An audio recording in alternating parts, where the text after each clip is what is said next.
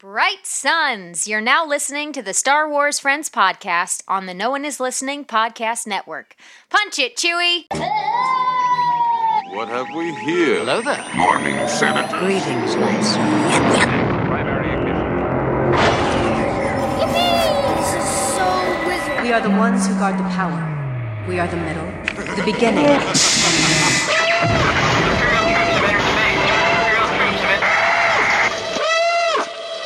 I got a bad feeling about this.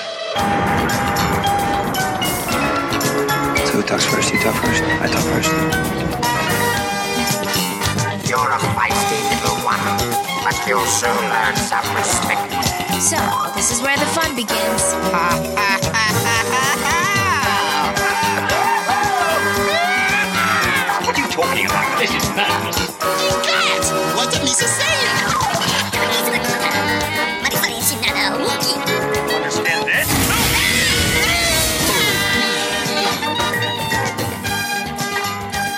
conversation with the Star Wars Friends on social media at SW Friends Show. That's at SW Friends Show on Twitter, Instagram, and Facebook. Email the Star Wars Friends at show at starwarsfriends.com if you have a comment or question you want us to read live on the show. Now, here are your hosts, the Star Wars Friends! Hey, Wars what's Friends. happening, boys and girls of the internet world? My name is Christopher Marinin, and you are listening to the Star Wars Friends Show on the No One Is Listening Podcast Network. And joining me are my very, very good Star Wars friends. This is Josh, and I want to want to remind you guys: don't move. You can't see us if we don't move. Whoa, okay, this, this is Justin, and uh, Star Wars Life finds a way. that's right. And this is Maggie, and I will never say no to more Star Wars content. That's right. That's right. It's a beautiful day in the neighborhood, is it not? I think uh, I'm excited about today's episode very much. Uh, I'm glad to see you guys. I know that our listeners can't see us because they can't see us on Skype, but uh, I'm glad to see you guys. It's been it's been a while since we've connected. It's been a week. It's a long time in quarantine era. It feels like eight years, flew but. along. Uh, Good to see you guys. Good to hang out. I'm really excited about today's episode. I I am actually excited and nervous because uh, I I have been noted on some of my other podcasts of not being such a huge Jurassic Park fan, and I cannot wait to dive into some connections with our guest today. I'm very excited to introduce author, producer, musician, podcast host, cat lover, and modern day Renaissance man, Steven Ray Morris. What's going on, Steven? How are you feeling today? Thank you. I'm feeling good. I've got a lightsaber in my hand. I was saying before we were podcasting, I didn't have any. I just have tons of like geek shit, but I was like, wait, I wear all my Star Wars figures. Uh, I guess I uh, I decided to, you know, just come strong with the lightsaber. Very So strong. There you. That's what we're gonna do strong. today. I was gonna say, I wish people could see your guys' setup because I feel like I feel like normally when I'm podcasting, everyone's backgrounds are kind of boring, and I I had to explain all my because you guys can see my setup, Oh, yeah. all just the piles Mhm. of Jurassic Park and Legos and stuff. It's Uh, pretty you know, but though. I feel like all your setups are like like you guys should be like filming. Well, I guess maybe you are filming this, but like having you know I, that's how I feel about podcasting. Though it's like I got into podcasting so nobody could see me.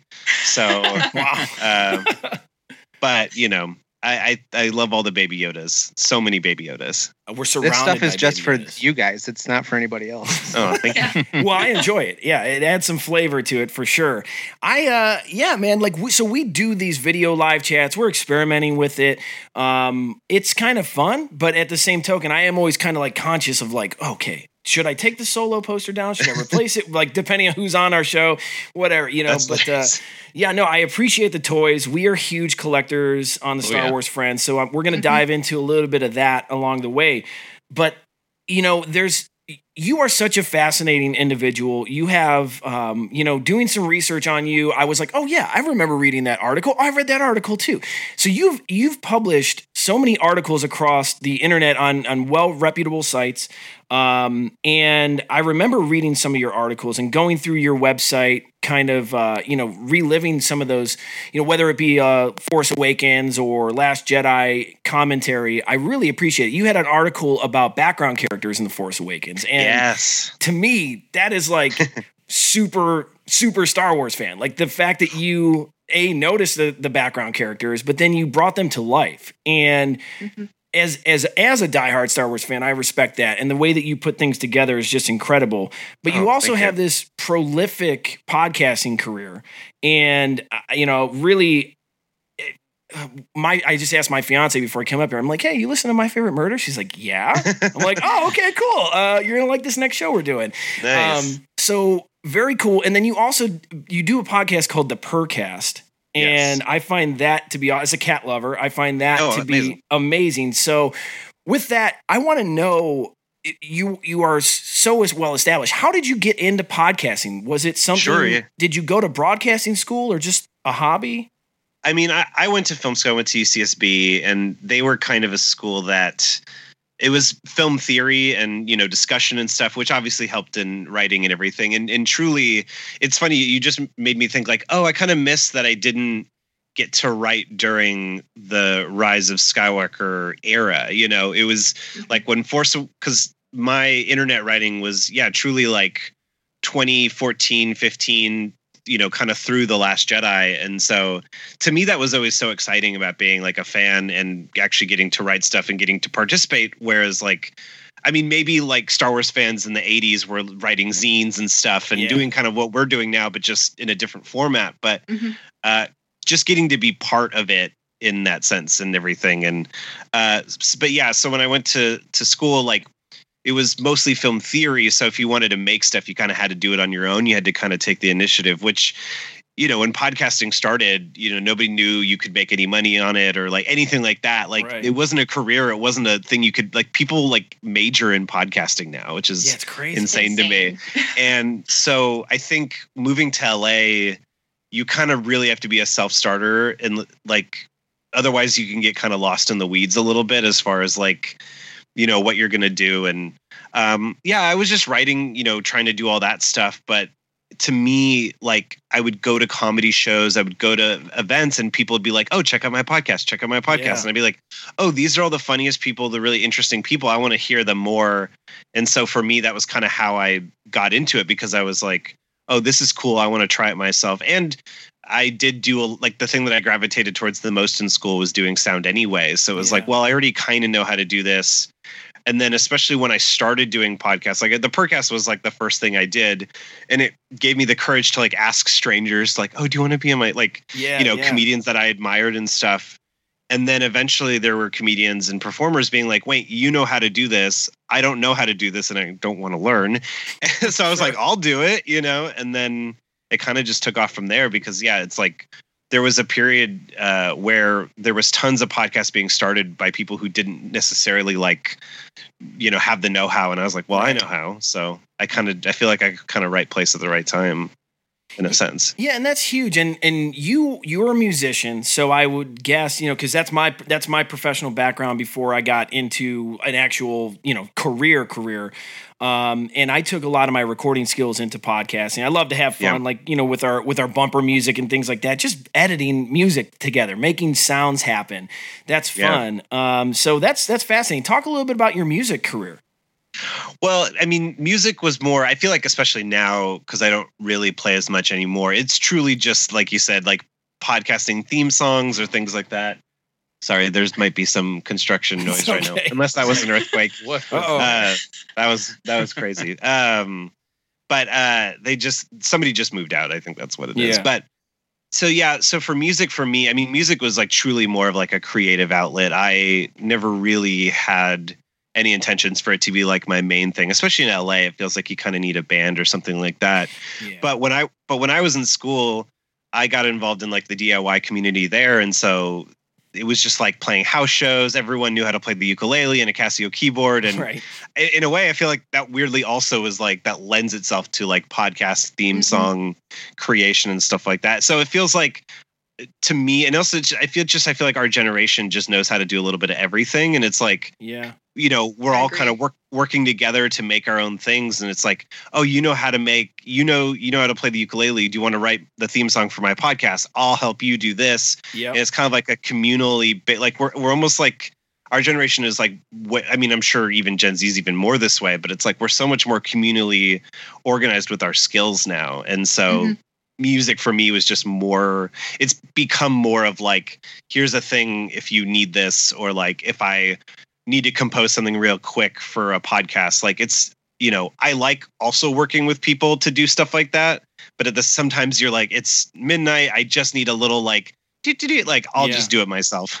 Perfect, perfect. So yeah, yeah. with as with as many episodes that you've recorded in your podcasting career i when i love asking folks that have have done this for a long time or some of the podcast og's oh, what is your most memorable podcast for better or worse that you that you have ever done or maybe have been interviewed on what was your most memorable one I mean, the episode on My Favorite Murder where fireworks went off like right next to us, and like all the cats were like, "Meow," like everyone just like fell out of their chairs and stuff. That was pretty insane.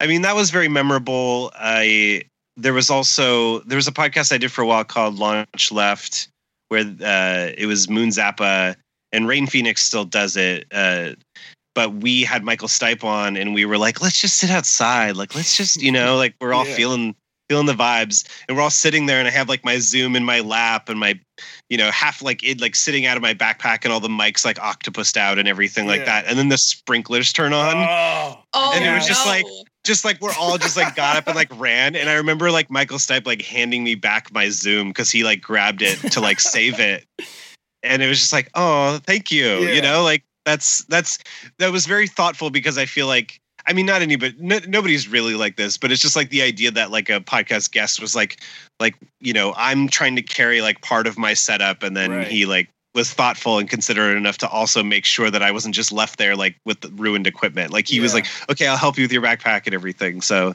I guess I don't know why these disasters are the most memorable moments. that's okay for better or worse right i mean that that is that's it to us you just telling that story and putting color to it i mean i imagine i was there watching it happen from a distance and laughing like it seemed like it, it was an amusing moment so Yeah. Yeah. And then and then afterwards we he wanted to go to some art show, so we like dropped him off, but we sat in like an hour of LA traffic where I'm Oh, just wow. sitting in the back with Michael Stipe for like an hour, just being like, so how's Jay Z? You know, I don't know. Like right right I don't like that was that was surreal as well too because I felt like because sometimes too I've noticed when you if you've worked if you've had guests on that are like first time podcasters like sometimes you'll get their best stories after the things turned off you know it's almost so Yes. I, I've I've def- there's been times where that's happened to me and then times where I'm like well I'm just going to talk to somebody for a half an hour before so that they like warm up. That was like when mm-hmm. I learned podcasting somebody was like start introducing it really quick so then like by the time you actually hit record they're like warmed up if if you know that about certain people but yeah the- yeah. it so- but you know it just depends you know For sure. Yeah. For sure. Now, I want to dive into something um, for my other podcast. I do a podcast called No One Is Listening. It's a whatever, it's a geek culture cast. It, it covers all bases. But I've been a notorious Jurassic Park hater. Uh, not necessarily.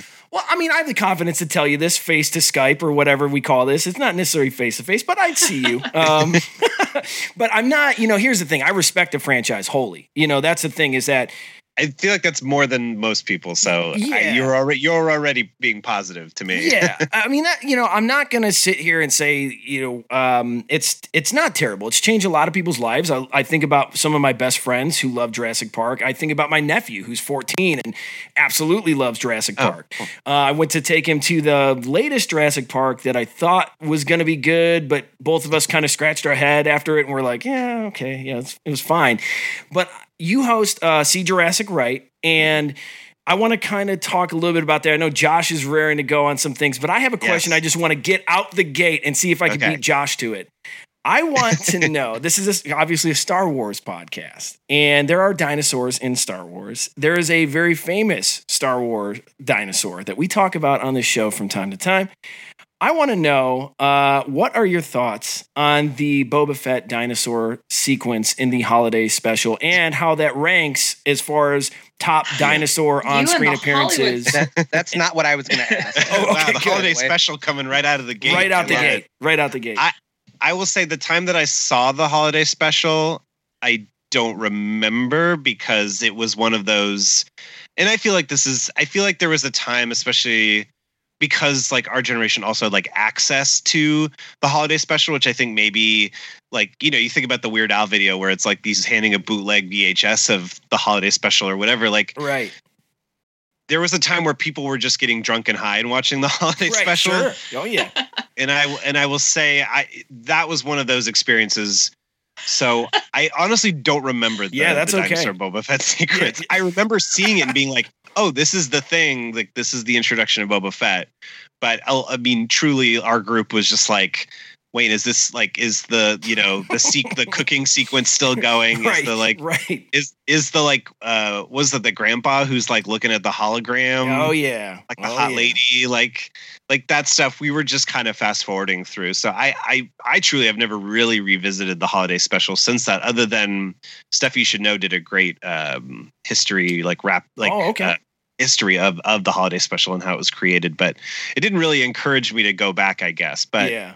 I think it's, It's a i mean weird one. yeah yeah I'm trying to convince everyone on this show to to try to watch it and do a live podcast while watching it, um, because it is Oh. so. I, see, I love all the obscure. You know, just if it's terrible, I love it. I, I can.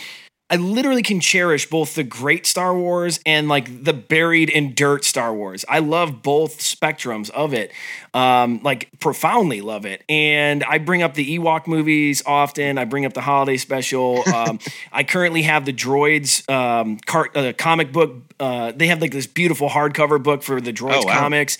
Currently reading that. It's terrible, but it's just so good. it's just it's so It's Star Wars. bad. It's good. Um, well I, well, I will say to that, J, uh, Jurassic Park three just celebrated its 19th anniversary, mm, and my i mean pre uh, pandemic and all that stuff but who, maybe things will be better around this time next year as far as movie theater experience you know? Yeah. like i really want to do a jp3 like theater experience. I feel like that's it's 90 minutes. You're not wasting anybody's Yeah. time.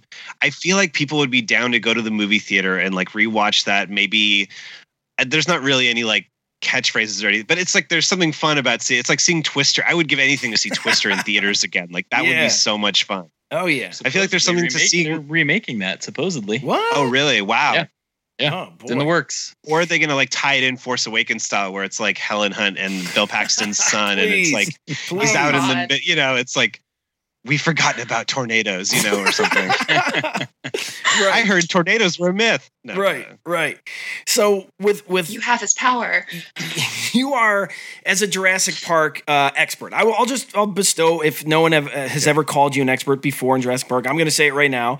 Um, w- you know how does how does the Jurassic Park fandom? This is also a heavy hitting question because the Star Wars community and fandom is is such a, a hotbed of opinions and uh, controversy, and you got to tiptoe around certain things. How does the Jurassic Park fandom? Because I'm completely unfamiliar with it. How does that kind of match up or um, rival the Star Wars fan community?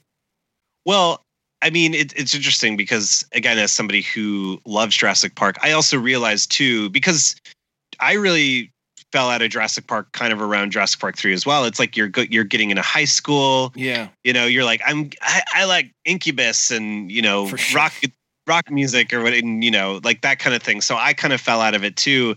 I, again, like everyone our age, it's like perfectly timed to get out of something when it was Yeah. like, Mhm. like I imagine being like I don't know, like 16 and seeing the Game of Thrones finale when you're like a like a I mean, I guess I don't know if your parents would let you watch Game of Thrones. I don't know what the kids do these days, but uh, just just just just when something gets bad and it's like but and then you're you're at a point in your age where you're like, well, I'm ready to not like this thing anymore. You know, it's like Mhm. you're, you're getting out of a fandom in a sense when you're at the perfect age to like age out of it or whatever. Um but with Jurassic Park, so yeah, for me, it wasn't really until there was like YouTube, like unboxing stuff. I rediscovered some Jurassic Park trading cards at a flea market or like at a, I don't know, like a vendor kind of thing here that they have in Southern California, where like essentially vendors from like cons would go during the year and sell their stuff. Oh, so there was like an old box of like Jurassic Park trading cards that I found, and then the 20th anniversary of Jurassic Park. That really was like, oh, there's actually like, and then I started to explore online and be like, oh, there actually is a fandom out there yeah, and it's i mean it's i and i wonder if it's like this with the sequel or like you know i mean star wars kind of has like three I mean, three different movie eras to work from, whereas Jurassic Park only kind of has two, and it's like the the the gap in between is so big that I think that right now there's this almost kind of grappling with like, oh, there's a whole generation of people who like love Jurassic World and love that. Just it, it's like I don't know if like I don't want to like they're not the same as the prequels, but it's almost like that same kind of feeling. Like I feel like Mhm. now as adults we're sort of realizing that oh, there were people who were like 10 when uh like even um Re- uh, Revenge of the Sith came out. You know, I was 18 when it came out. And so, you know, I like those movies, but there's like a certain fondness that you have you know, I like I feel like our generation, or at least I'll speak for myself. I think I'm coming around to being like, well, episode one is my favorite prequel because it has those feelings and like the things that like the nostalgia and stuff. And so I think Jurassic Park, as we're getting into this like third Jurassic World movie, I think a lot of us are kind of realizing, oh, there's this whole generation of Jurassic World uh, like fans. And I mean, I think because we don't have a lot to go on, I think we're we're very jealous of like Star Wars and like Marvel fans and stuff because we got one tie-in book for Fallen Kingdom. We got one. We got like a history of Claire, and it actually like ties into some stuff with like Lost World and Jurassic Park three and stuff, which is like really cool for lore. But like Jurassic Park, we're like starving for lore. And on my podcast all the time, I'm always talking about how like, you know, I, I even just mentioned an episode I put up last night of like the road to Force Awakens and the you know that kind of stuff. Like we don't have any of that Yeah. park and i think there's a little bit of like jealousy for that for sure um but i think like the positivity and things like that too i think it you know i think there's that same element of like guys like we all love this stuff i think with like Jurassic Park though it's kind of funny because there's so few movies and stuff there's these certain arguments that come that are like still the same like 20 years later where it's like Yeah. how did the T-Rex like that wait there wasn't a drop before and now there's a drop. Like what's that plot? Like okay but now here's a diagram of like how the Rex got over the fence and Yeah. like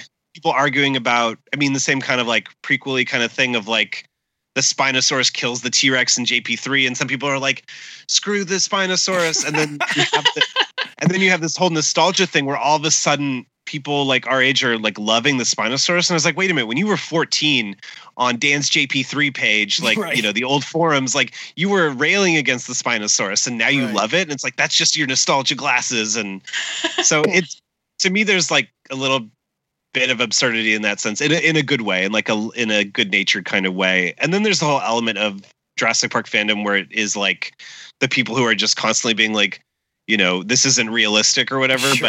but I, I I feel like at this point those are like I don't I don't know what the equivalent would be in like Star Wars fandom but it's like yeah we get it we know they should have had feathers like Yeah. it's like it's like the old crazy drunk that hangs out at the bar that you love, and Right. you're like, "All right, George, like we get it," you know, like like nobody's mad about it anymore. Like we all know, you know. Yeah, the most recent thing on that note is eh, for the Rise of Skywalker when they had the uh, the horses on the Star Destroyer complaint. Like, Oh my like, God. yeah, I get it, man. Like these giant Star Destroyers also just emerged from like 40 kilometers of ice in like a weird, like uncharted planet. Of course, like there's horses riding on them. Like They're space cares? wizards with laser swords. Right, what are we dude. Like, arguing What about? is going on? Right. Have fun. Yeah. Yeah. Well, it's like Yeah. that. It's like Fast and Furious franchise where it started off as just regular street racing, Yeah. and now they're going like to space. they're- now they're going to is going space and they're that? fighting. You know, uh, what's his name? Um, in the last one, he's like Superman. He's super strong and like Idris some kind of yeah, Idris Elba. and then uh, and then you know they're fighting uh, Charlize Theron on a nuclear sub in the middle of Siberia. Like, how did we go from street racing to this? So yeah, I get I get what you're saying. I have seen more Jurassic Park movies than Fast and Furious movies, but I'm still. I s- how how do you feel, Steven, about a crossover between Jurassic Park and Fast and Furious? Well, I mean, truly, that is something that I feel like is a genuine, like, it's a thing. I mean, I've joked about it plenty of times, but I just, it feels like a genuine possibility knowing Right. Universal the way that they are. And it's actually funny because recently, I don't know if you've seen, but essentially it's like, anything like with Star Wars, it's like, yeah, they're not going to be done after this. Like Jurassic Right, World 3 is going right. to come out. Like they're not going to just finish. Like they literally just rebuilt, they're building a new roller coaster at Universal Yeah, uh, for Jurassic World. Like this is this fran- like they don't end franchises now just because they're done. Like there's right. if it's making money and it's doing well, they're going to redo it or they're going to make more of it. But there was actually a great Forbes article that talked about how they're actually repositioning Jurassic Park to be more like the Fast and the Furious franchise, where how they brought every like they connected everything for I think it was like four and then to kind of breathe new life in it like instead of being you know car stuff now it's like they're on heists and they're secret agent like Yeah. superheroes and stuff well they're like kind of doing that with this new jurassic uh, world movie where they're literally bringing back every character from all the old movies like Oh, basically okay. anyone who survived essentially for the most part is like coming back because they're almost going to be like all right jurassic world dominion is going to be like the first of like and now you're going to see like all these people go off and you know it and so f- f- on that respect like you just imagine there's like a post-credit scene in dominion and it's like you hear just like the revving of engines and it's like blue and dominic toretto just like meeting up in the middle. It's like your family your raptor family you know or something like that. Like it's just like it's it's not i mean especially because like even at universal studios like that shit mixes up all the they do that Yeah. shit all the time. So Yeah. I, honestly it doesn't really seem out of the realm of possibility which i don't know what that says about jurassic park but I mean, I feel like it lends some gravitas to Fast and Furious personally. For sure. Agreed. Chris, there is one potential positive to a Jurassic Park Fast and Furious crossover. Dwayne the Rock Johnson in a Jurassic Park movie. Ooh. Yes, it would be like Jumanji. I was gonna say. I could picture him in that Jumanji Yeah. outfit. So who- punches the dinosaur. would uh would the Rock be a villain or a uh, hero in the Jurassic Park Fast and Furious crossover? Would he fight I'm a- dinosaurs or well- rescue dinosaurs? Well, for me, the way I had the way I had imagined it is is because you have to kind of you have to sell the concept that they can cross over. So I would say that you actually have a Fast and the Furious movie that has Blue in it. So because at the end of Fallen Kingdom, Blue goes off on her own. Yeah. Um, Jay Bayona, that that final shot is supposedly the neighborhood from ET. Like that, like I don't know if it's literally like that that Jay Bayona was saying, but um, you know, sort of feeling wise, like the neighborhood in ET. So like Blue somehow gets to Southern California. She like there's She's thr- finding her own way. yeah, exactly. It's three years before, you know, because it's three years in between each Jurassic movie. So in between uh, Fallen Kingdom and Dominion, she goes on an adventure with the, the Fast and Furious gang, and then like they need like uh, Claire and, and Owen need help, and so Blue is like, "Well, I got my family here," you know, and it's like, and they, you know, Well, now, now you're getting into a whole different crossover though. Now you're getting into Dino Riders. yes, Does anybody remember oh, those? Yeah. Now you're getting into that's a whole. Now you've created a whole new Universal franchise in Dino Riders. Well, that's how they get the dinosaurs to start having guns. Is like you need to Right. introduce, you know, Yep. Fast Right. and Furious. Otherwise, Yeah. it doesn't feel realistic. No. I love this. I love this. I love this. All right. Blue shows back up and arms all the other dinosaurs. helmet, like, let's get out of here, helmet bitches. with Yeah. rockets and yeah. People she tune- is the yeah she's the um The she's the like wallace the Yes. the like you know the like for Frida you know yes, kind of yes. People are tuning into the Star Wars friends and getting a, heap, a heaping dose of dinosaur talk and wondering what the hell is going Right. on here. Nothing do you- wrong with that. No. Hello there, Star Wars friends. It's Josh, your favorite Star Wars friend and resident John Williams one percenter. Do you want to be a John Williams one percenter like me?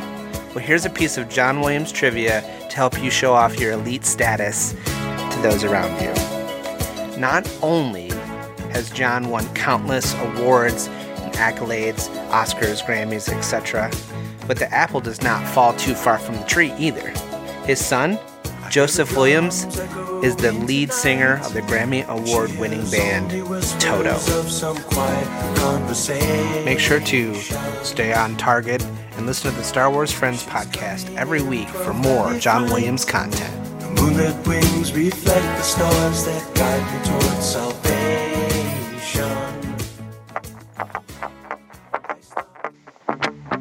Hello there. I'm Obi Wan Kenobi. Uh, hey, hey, Obi Wan. Um, you good there? You good there, bud? What do you mean, my friend? I'm, I'm, I'm just introducing myself in the Star Wars Friends podcast. Well, yeah, but um, you do know that you're me and and, and I'm you. How do you mean, my friend? Well, you know, I'm I'm voice acting you, the voice, kind of live up in my head. Right, but I'm Master Obi Wan, can you just let him do his bit? Like, I, I don't think you see what he's trying to do here. Like, what he's telling you is that you live in a space in this kid's brain. this little 18 year old's brain, and you're not actually real.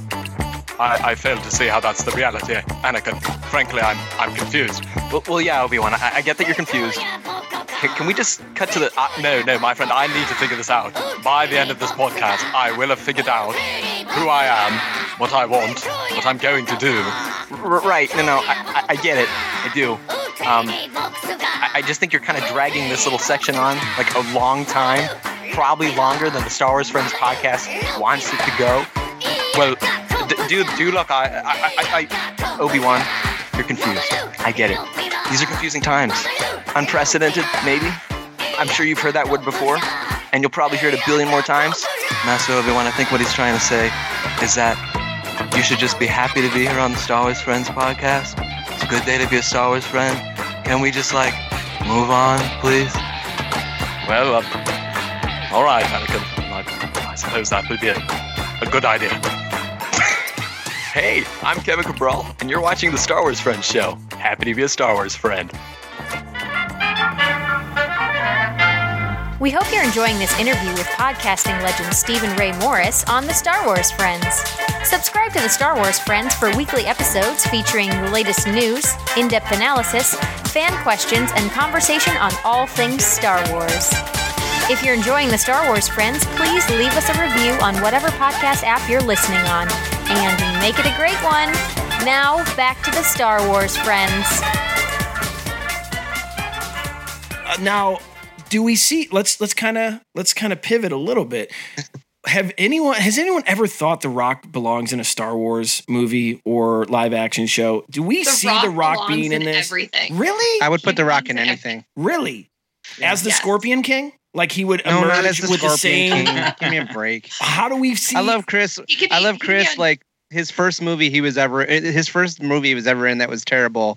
Like that's that's your frame of reference. Wait, for did The Dune Rock. come out That's before good point. Scorpion King or uh, No, Scor- Scorpion King was Okay, first. but Take it from me. Scorpion King always makes me think of um, Maul when he doesn't have Aha. his legs. Yes, Oh, so, yes. Like, could be, Dathomir. could be. Yeah. So, do we genuinely think The Rock would be in a Star Wars film at some point? Maybe the Taika Waititi film coming up in 18 years, whenever Disney gets around to it. Um, thanks, COVID. So you could see that. You could see like you'd have to sell. They'd have to like reframe his style of acting, and I feel like Taika Waititi could do it in a way that like Yeah.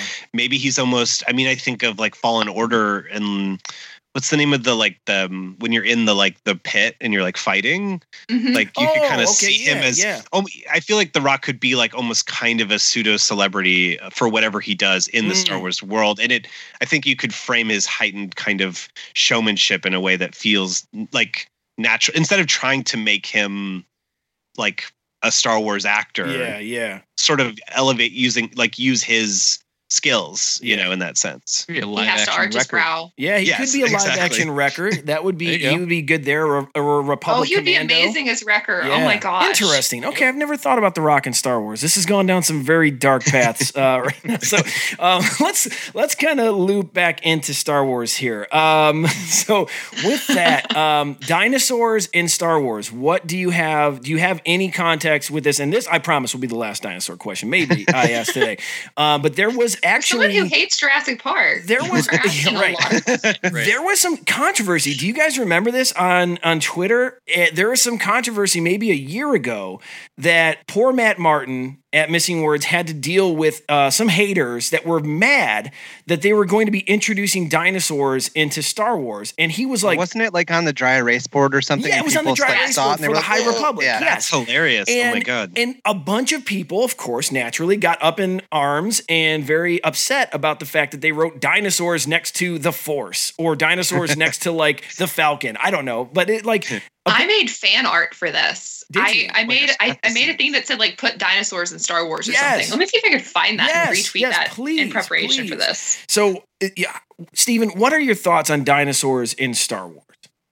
I mean, eh, you know, I mean, what's what's the name of the rabbit that was in the old Marvel comics? Jaxxon, Jaxxon. Yeah, I mean, I- I mean, I really like the idea of a history of Star Wars. You know, I mean, you think of like you know Kotor and stuff. Like, Yeah, there should be, or or like I was recently reading some. I mean, and I don't know how canon this is anymore, but like even just the evolution of like how Coruscant was settled, and you know, I mean, it it makes sense that you know you've had thousands of years to work with. It makes sense that you could. I mean, if you can make humans, you can make dinosaurs, kind of thing. Sure. I, I I think it's totally possible. I mean, in, yeah, in a way, it's it's interesting with with the High Republic because it's not even that long ago. So how do you have dinosaurs then but not have them now? You know, Right, if anything. right. But but the concept, I mean, you could totally fit in. I guess the only question is: is they are they sentient dinosaurs or are they just ancient Ah, creatures? You know, kind of thing. I think of like the Courtship of Princess Leia, where it was uh, uh, was it Dathomir which had all the rancors and stuff, or what? What was the planet in Yeah, Courtship of yeah. Princess? Leia? Okay, yeah. So it's like you could you could have a planet you know with you know with dinosaurs i don't know how you get them across worlds but i think it's totally doable Oh yeah. Yeah. And what like what is a dinosaur in Star Wars? Because we we we have krayt dragons. Mm-hmm. We have Canon. mythosaurs. We don't know if mythosaurs were reptilian or not. Are What's like our Clone tra- Wars? The what's big- that? What's the one in Clone Wars that they dig out from underground and it was wreaking Oh, havoc the on Zillo everything? beast. and The Zillo yeah, beast. yeah, Yeah. the Zillo beast is essentially a dinosaur. Um, like Um, our Trandoshans, dino- like what- Trandoshans you know, are like- sentient uh, reptilian dinosaurs, possibly. Um, Yeah. I would go. I would even go as far as blurgs, which are in Mandalorian live action. I love the blurgs. And let's not forget, when people freaked out, the first thing I thought of was one of the biggest changes that George Lucas made in the re-release of A New Hope was the addition of the CGI Ronto outside of the Mos Eisley Cantina when he gets spooked by the speeder. Um, and I have eaten many Ronto wraps at Galaxy's Edge, so this is canon. Uh, oh no you can eat rontos yeah, oh yeah, man. It's Oh. yeah, yeah. They're delicious little tubed meats uh, that that are taste like Rontos apparently, or hot dogs, whatever. Uh, well well wasn't didn't ilm actually use something from like either the brachiosaurus cgi model and fucked with it or messed oh, you- with it yeah, sorry you- i don't know if No, you I, guys- I drop it. I. Joe, you're good. but I mean, I, I mean, I don't. I mean, I have just memories growing up, like watching special edition stuff. I, f- I mm-hmm. feel like there was something about like taking some models from Jurassic Park and oh, that would You know, that would make of- sense. Reusing him. And I mean, the even as a kid or like as an adult, learning that George Lucas supervised the sound edit and the sound mix of Jurassic Park is still kind of like a wild fact to me because Steven Spielberg was off doing uh, Schindler's List. So. Uh, when they, you know, did the sound mix at ILM for Jurassic Park, it was literally George Lucas directing the sound mix of Jurassic Park, That's which I feel like not that many people know. I had no clue. I did. Yeah, I it's- did not know I that. know. There's That's those kind of collaborations that, like, I mean, you know, that kind of that generation of directors and stuff, like they all kind of helped each other out, you know. Mm. Yeah. Yeah. That's that's interesting. I think we we kind of we're starting to see that now with Jon Favreau, Dave Filoni bringing together Mhm. these incredible directors now for Mandalorian. I'm excited to see what happens in season two. Uh, I know that they did announce a few directors. I Rick, um, uh, who is it? Richard Rodriguez. Um, Yeah. yeah, yeah. He's going to be Um, directing. Peyton Reed, right? Yeah, yeah. So Uh, Bryce Dallas Howard's coming back. Speaking of Jurassic, Love that. Yeah, love that. Her episodes were fantastic. Uh, and we'll see what happens. I think, I don't know who else was announced, or I might just be missing them right now, but they did such a fantastic job with season one. And those gallery shows on Disney Plus really give you an insight good. on They're how well they collaborate together. So, yeah, we're starting to see that with a new wave, a new generation of directors and creatives. So that's pretty exciting, especially exciting for Star Wars and where we're going to be going with content. But let's let's go back in time. I want to know um, one of our one of my favorite questions I love to ask our guests on the Star Wars Friends podcast is their origin story because everyone experiences Star Wars in their own unique way. We have common threads across how we got into it, and I would be fascinated to know on what are what is your particular origin story in Star Wars? How did you get into it? Do you remember your first movie Yeah, yeah. experience? Like, go ahead and, and let's let's listen in. Well, it's funny because when uh, the Rise of Skywalker came out, I mean, I was somebody who uh, I was very lucky. I got to see it a couple days early. Um, no, bra- no humble, whatever. you Humble know, brag. A- I humble yeah. brag. Uh, no, I, you know, I just had. I mean, you know, just in LA, you know, we know a lot of people who get sure. tickets to go see stuff early. So I was, I was really excited. I got to see it early. Uh, and th- this might be my only negativity, and then I'll move on from there. I, I, the Rise of the Skywalker is the only movie that I've ever because I I just want to love things. You know, that's that's why I, I like love this podcast. It's like positivity and everything like that. And so for me, the Rise of the Skywalker is the first movie I've ever seen where I didn't like it the first time I saw it. It was such a weird feeling. Yeah. Like Yeah. um, and I've since then gone on to to love it and stuff like that. But in a way, like this kind of reminds me of my origin story, which is like when I was a kid, all the Star Wars movies were on TBS, and you were watching, you know, uh, Darth Vader and Obi Wan Kenobi fight, and then all of a sudden, you know, here's the the Wampas, you know, and here's AT AT Walkers, all of Ewoks. Like to me, like my first experience with the first three movies was like it was just all a blur, and so, you know, that's that to me was then like just reminding me like originally what I loved about Star Wars, and so the Rise of the Skywalker is the Rise of the Skywalker, right? Or I'm, I'm always get no, that yeah, title yeah, wrong. yeah, you're, you're, you're uh, but like it, it, uh, you know, it's going to be part of just the canon of the things, and I'm just going to love Mhm. rewatching it. And so for me, that that was kind of my way into like really loving it. it. Like that's just, you know, it's just part of the the the tapestry of it. And so, but I mean, again, being like the age I am, being like 33, it's like that Kenner toy line, like in 90, like I think 95 or something, like just hit bodybuilder right- line. Yes, Yeah, yes, exactly. yes. Yeah, yeah, yeah. um, uh, I wish I had some of those still with me. Um, but uh, like I, that was such a perfect time because Star Wars was on like TBS or whatever. I had the the those black VHSs. Like Mhm. that was like those were my weapons, you know. And then so then it was like the perfect time for like you know I was the perfect age for the special editions. You know, being ten years old when they came out. And I, I recently said this because there was another like I don't know if Maggie, if even if it was something that you tweeted about like Star Wars memories or something like that, but like I remember being a kid, like reading the expanded universe novels and you know getting into all that stuff. And my family, we were gonna go see a New Hope special edition, and it was that thing of like waiting outside the movie theater. You know that remember that experience, like Oh, waiting yeah, for a movie, like Oh, standing yeah. in line, all that stuff.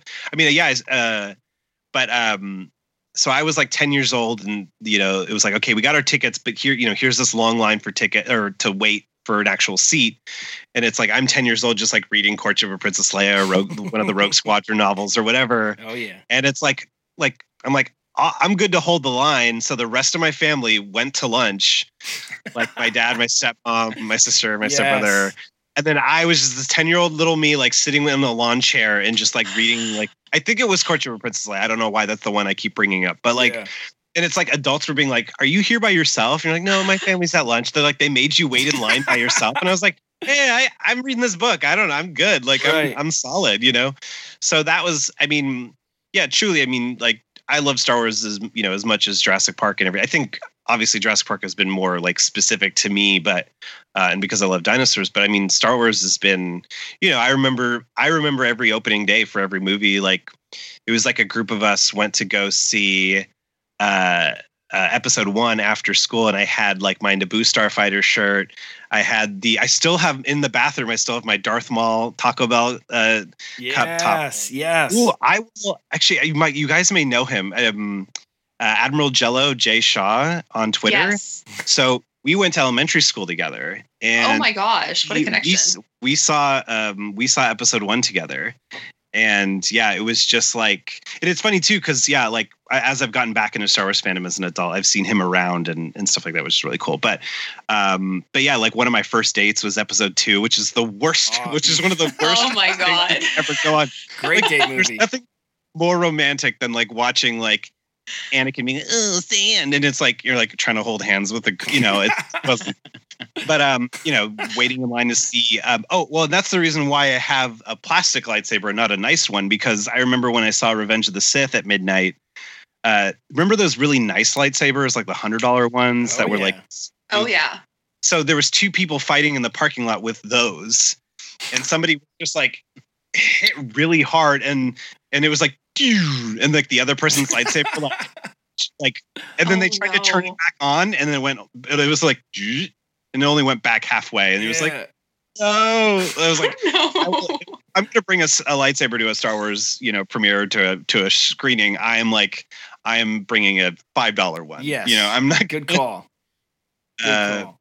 but yeah, I mean that was that was I mean my adolescence was you know the Guide to Vehicles and Vessels. It was you know uh get Jedi Academy trilogy, like all that stuff. Like that was yeah. Growing up, I was totally full expanded universe all the way, and Yeah. You're speaking our language. We uh Yeah, that's- we call ourselves, you know, we we kind of grew up in the novel generation because we grew up between Yeah. the OT and the PT. Um, I'm 35, so a couple years older than you. So, you know, I definitely grew up reading those books. I had the same experience with the VHS tapes and, you know, um, going over to my friend's house watching Empire Strikes Back, and he had all the toys and I didn't. And it was like kind of that that memory I've always kept with me. Uh, but the theater experiences are always fascinating to me because I remember don't have a lot of great memories being a kid, but some of the best memories are tied to seeing those Star Wars movies at the theaters and waiting in line outside is just you don't do that anymore. I mean, we we just had a guest on uh, a couple months ago who uh, believes she lives in Florida, um, and she goes to the movie theater kiosk to buy tickets rather than buying Wow. online. And love I was like, that is awesome because he just there. Remember going to Ticketmaster? I would have to go to a grocery store to buy concert tickets. Um, yeah, at the I it. Service desk. I miss it. So you you brought up a really interesting, um, you know, just a, a memory of mine. You know, so this is what it's all about. It's it's it's a common thread that we all share, and that's fascinating. Yeah, I, I mean, I- miss, I miss that experience. I mean, I think as adults, we just try and supplement that. I- At least in LA, it's really nice because the ArcLight movie theaters have a restaurant and a bar, and so Oh you, know, yeah, you can kind of get Oh, yeah. together and do stuff. I remember when uh, I remember when Fallen Kingdom came out. We uh, I got a group together and we saw it at um, the movie theater that's next to Universal Studios. So we were like, we went to Margaritaville, wow. and then you know, so we got the full Jurassic experience going from Margaritaville straight to the theater to watch it. So it's like there's ways to do it now, but there's nothing like I remember seeing Spider-Man 2 at midnight and watching Spider-Man 1 on a laptop while waiting in line, but we didn't time it out right. So like the last 10 minutes we just had to fast somebody was like holding it and we were like had it on like times Yes. 1.5 speed as we were walking into the theater. So we make sure so we at least got to like at least we visually saw the end of it. Yeah, yeah. Stuff like that. Like it does, that probably doesn't happen anymore. Love it. Love it. So, Attack of the Clones is not a great date movie, as you established, but I would love to know what is your favorite Star Wars movie? Uh, we have a general consensus here on our show, and I would be fascinated to see how it plays out with us. It's funny. I actually was writing down some stuff to talk about, and I was about to do my ranking again. It's always different every time for me, but it's a New Hope. I mean, it's just. Oh, It's, okay. Yeah. I, I love Empire Strikes Back. It, I, it's number two for me. Yeah, it's probably it's probably New Hope, Empire, Last Jedi. But like, uh, yeah, I mean, j- a New Hope. It's just the the fir- it's you know it's the first time. You know, it's it's all those things. It's the adventure. It, it it's funny because I feel like a lot of people talk about how it, it like it's almost like if they never made another one, like it, you could a A New Hope could stand out on its own. But it's like really funny because it almost doesn't. But like it's okay in a way. Like Yeah. Darth Vader flying off, like you're not like, wait, but what you know, like you you kind of don't question it even as a kid. Like it's it weirdly, even though it allows itself to have a breadth of things around it that have come to, you know, come around it and everything, there's still something so magical about even just a New Hope by itself. Yeah.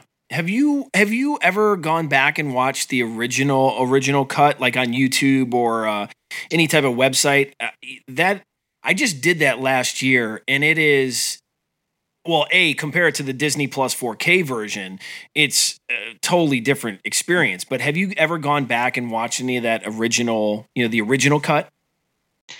No, but I mean, truly, I, I, I mean, I just haven't, I guess, spent the time. I mean, I, I've always just kind of followed it along with the different releases.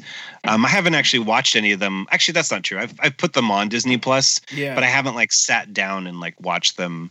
Uh, but yeah, I haven't. I mean, I, I imagine with all the sort of special edition stuff removed, it probably feels even more complete, you know, or like self-contained. Yes. Yes. Yeah. I, I never felt a need to like people people complain about the stuff that George changed, but when so I'm 34, so I'm like right in that same gap with you, and I like when you're when you're s- I m- maybe saw the original trilogy pre special edition maybe like a handful of times, but when you grow up, you, you know, watching that uh, gold special edition box set over and over Mm, again, you don't even care about the changes because that's the movie for you. Right. Yeah. Like Totally. That was my like go to as a kid. yeah. I Yeah. love that copy. How do you feel about the edit to Return of the Jedi with Hayden Christensen? Oh, Ooh, this is a good. This is that's a Spicy great hot. question. spicy. Okay. Love. I mean, it is just I, uh, as somebody who like loves lore and like enjoy like I'm not like a stickler for the consistency kind of thing. Like I, ultimately, it's like the the just having like worked like even when I was like starting to write for websites, that was a lot because I was working a day job where I like worked on music videos and TV show like um you know like title sequences and stuff. So like uh, I always feel like the you know the the necessities of like of like production and behind the scenes stuff always i'm like well that's that way because it was made that way. Like it's not the you know trying to find some lore way to like explain it sometimes i feel like it's especially with jurassic park 2 and i think with star wars to some extent or with any movie like you're always trying to explain like uh, just a reality of the production with a lore explanation. And that this is just all a long way of being like i just it it feels wrong but i want to like it. Yeah. and if that makes sense. Yeah. Does that i mean I, how do you guys feel about this i actually haven't talked to too many people about this recently or like in a while I like that he's trying to connect the two trilogies, but I feel like it also undermines the fact that like Vader was redeemed before he died, so he shouldn't Yeah. be his young Yes. self. Yes. Yeah, I can't. I don't have a good. I don't have a good retort to that. I mean, that kind of that's the nail in the coffin as far as the argument is concerned. So I, will wanted to get mine in because I was like, I know this is it. Like, yeah, that's that. You can't really argue that. But I will tell you, as I like a, yeah. just a popcorn flick, as just watching it for pure enjoyment. I love seeing Hayden there, but I also it. I just watched Return of the Jedi a couple weeks ago, and it just instantly triggered me to Rise of Skywalker ending, where Hayden was uh, Hayden was not included in that final Skywalker lineup, and I just it, it just it brought it, it triggered me the wrong way. Um, and it, it's just one of those things. I mean, yeah, Josh, you're right. You hit it right on the head. You can't argue that. But I, I wish, Josh had the perfect answer. yeah.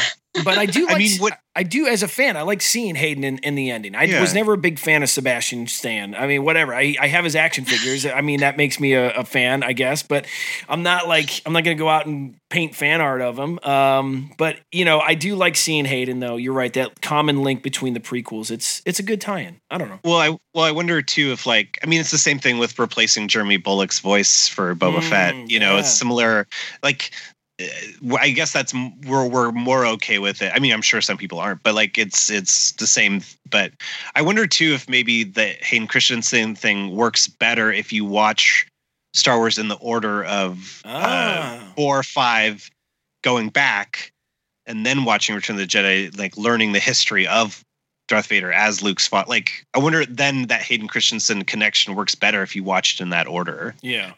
Yeah, I've never done that. the only edit that I don't agree with is this new Maclunkey edit. I just wish they would oh, stop Oh, tinkering. I mean, really, I'm gonna die on this hill. I just I just wish they would stop fiddling with this Han Solo scene. I don't understand why they just mess with Han so much. Let him breathe. Like let him do his thing. I don't I don't get why you gotta Just keep let him messing live. with it. Yeah, Right. yeah. It's crazy to me. But that's Look, that's really my only nitpick. Kylo didn't let him live, so. oh, no, he oh, didn't. No. Well, it's okay. If we're gonna bring this stuff up, I I'll, I should find a link to it if it's still up. But the the Star Wars Blu-ray, again, if you're gonna make changes, let's just go for broke. Let's just fix everything. Mhm. Like, why make Wicket blink in some scenes but not blink in others? Like, what? Like, I and then I did a, an article on like, uh, like the the top of the droid, the escape pod is blue, and then they painted it gray and some things to like fix it, but they didn't fix it in every shot. So now it's distracting because I'm seeing this blue gray Yeah. like pop back and forth in those scenes in A New Hope, and it's like, yeah. I, sometimes for me with this stuff too, it's like let's just like let's have if we're gonna do this, let's do it right. You know? Yeah.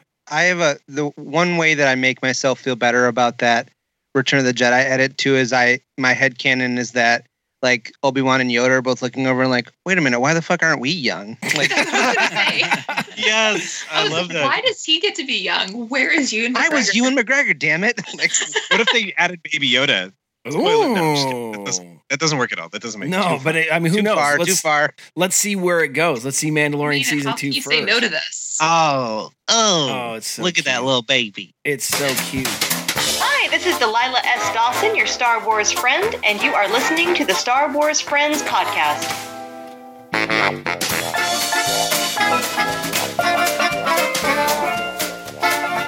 You're in the arms of the angel. May you find some comfort here. Hi. I'm Kyle. Will you be an angel for a helpless baby Yoda? Every day, baby Yoda is chased by bounty hunters and abused by scout troopers, and he's crying out for help. Please click the subscribe button on your screen and join the Star Wars Friends with a monthly gift right now. For only 60 calamari flan a month, you'll help rescue baby Yoda from their abusers and provide food, shelter, Jedi training, and Beskar armor. Subscribe now and follow us on Twitter in the next 30 minutes to receive this tweet with a gif of Baby Yoda, who's been given a second chance thanks to you. Some comfort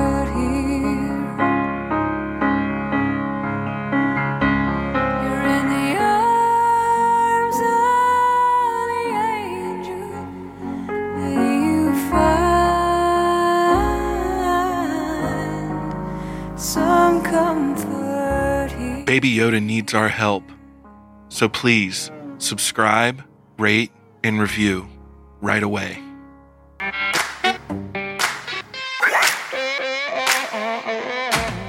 Hey, I'm Jason Pride. Thanks for listening to Star Wars Friends podcast.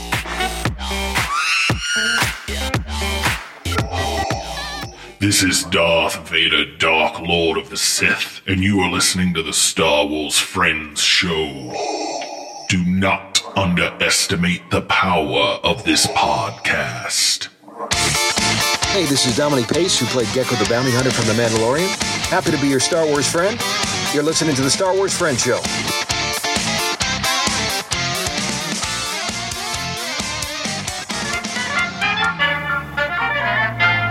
We hope you're enjoying this interview with podcasting legend Steven Ray Morris on the Star Wars Friends. Subscribe to the Star Wars Friends for weekly episodes featuring the latest news, in depth analysis, fan questions, and conversation on all things Star Wars. If you're enjoying the Star Wars Friends, please leave us a review on whatever podcast app you're listening on and make it a great one. Now, back to the Star Wars Friends.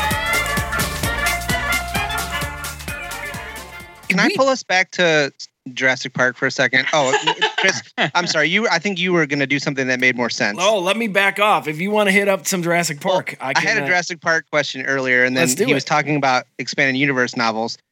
I was just wondering, like, what is the movie fandom's relationship to the to the Jurassic Park books?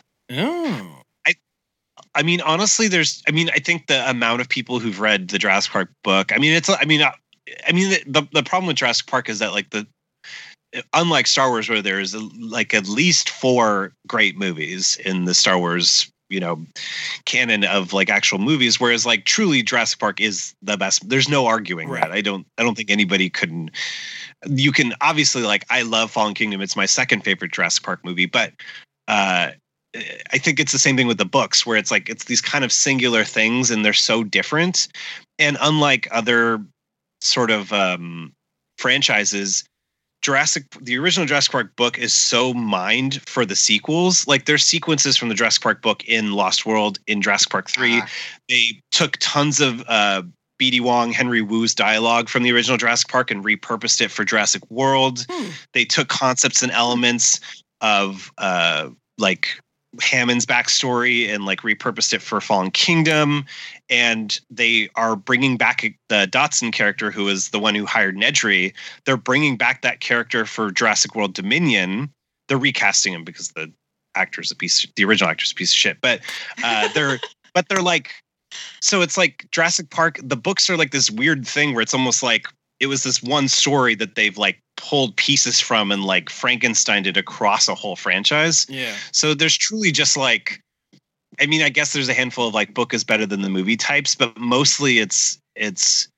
I wish we could have seen that in a movie, but over time, like you can really trace. Like there's a uh, in the Jurassic Park book, uh, a dinosaur gets hit with a rocket launcher, and they use that moment in Jurassic World. Like so, they're constantly like taking. So yeah, there's not a kind of like there's not really like a book versus movie crowd. It's more of like, oh, I just want to see more from the book. Like I recently just did an episode of See Jurassic Right, right where my friend and I basically went through the book and we're like, here's some scenes we would love to see Yeah. in like repurposed in some way. It's kind of like, um, you know, the Lord of the Rings trilogy where like Peter Jackson took the book and was like, "Well, here's this dialogue. I'll give it to Elrond. You know, I'll do that." So that's the, that's another big fandom. I, I transitioned out of Jurassic Park into Lord of the Rings, actually. Yes. But while while I was while Star Wars was constant, but uh, yeah. So I mean, that's probably a really long answer to that question. But yeah, essentially, No, it's that's just what I want. uh, That's what that's no, that's that's honestly even more than I thought there would be because I know there's only the two books, so I wasn't sure. Yeah. but- Well, and that's, that's the thing awesome. too. It's like the um,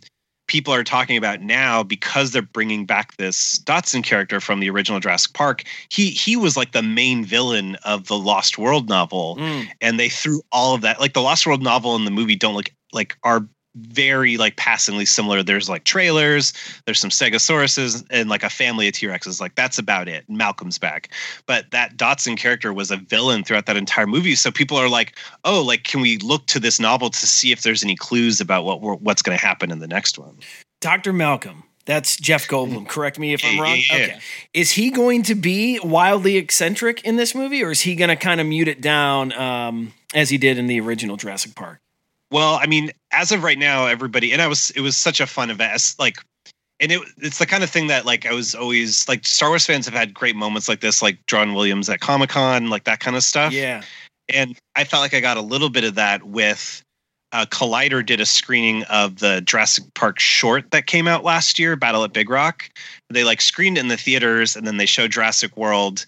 And then Laura Dern came out basically to announce that her and Sam Neill and Jeff Goldblum were going to be all back as like bigger roles. Crazy. Like essentially, and like Sam Neill recently confirmed it, like, yes, we're throughout the entire movie. We're not cameos. We're Wow. not the beginning. And so, so it's like it, it those moments like kind of like great fandom moments. I was like, oh, we finally got one. Like, yeah, well, see, that's where I was going to go with. You got that, and it instantly made me think of Carrie, Mark, and Harrison. And Yeah. imagine if they had come out and said we're going to be, it, you know, it's just one of those what ifs, and we don't really go down too many. We do go down what if rabbit holes. We go down Back it up, but- so many what if. but we don't. We don't have time for that particular Yep. rabbit Well- hole. Uh, well, I will say, and it's, I mean, again, this other kind of connection, obviously, um, because Colin's not direct, didn't direct episode Sure. nine, and is now directing Dominion, and I, and in a weird way, I feel like he's probably, um, I feel like he's probably learned a lot from that experience of like getting fired off of a Star Wars movie, and and I think in a weird way.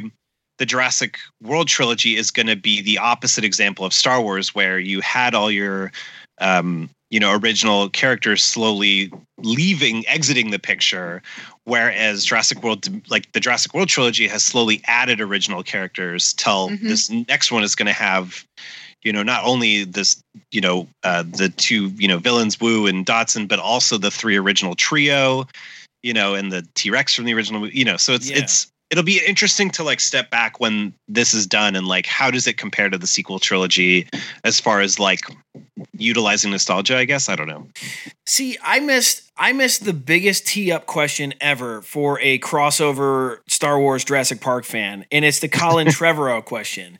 Have you read Duel of the Fates?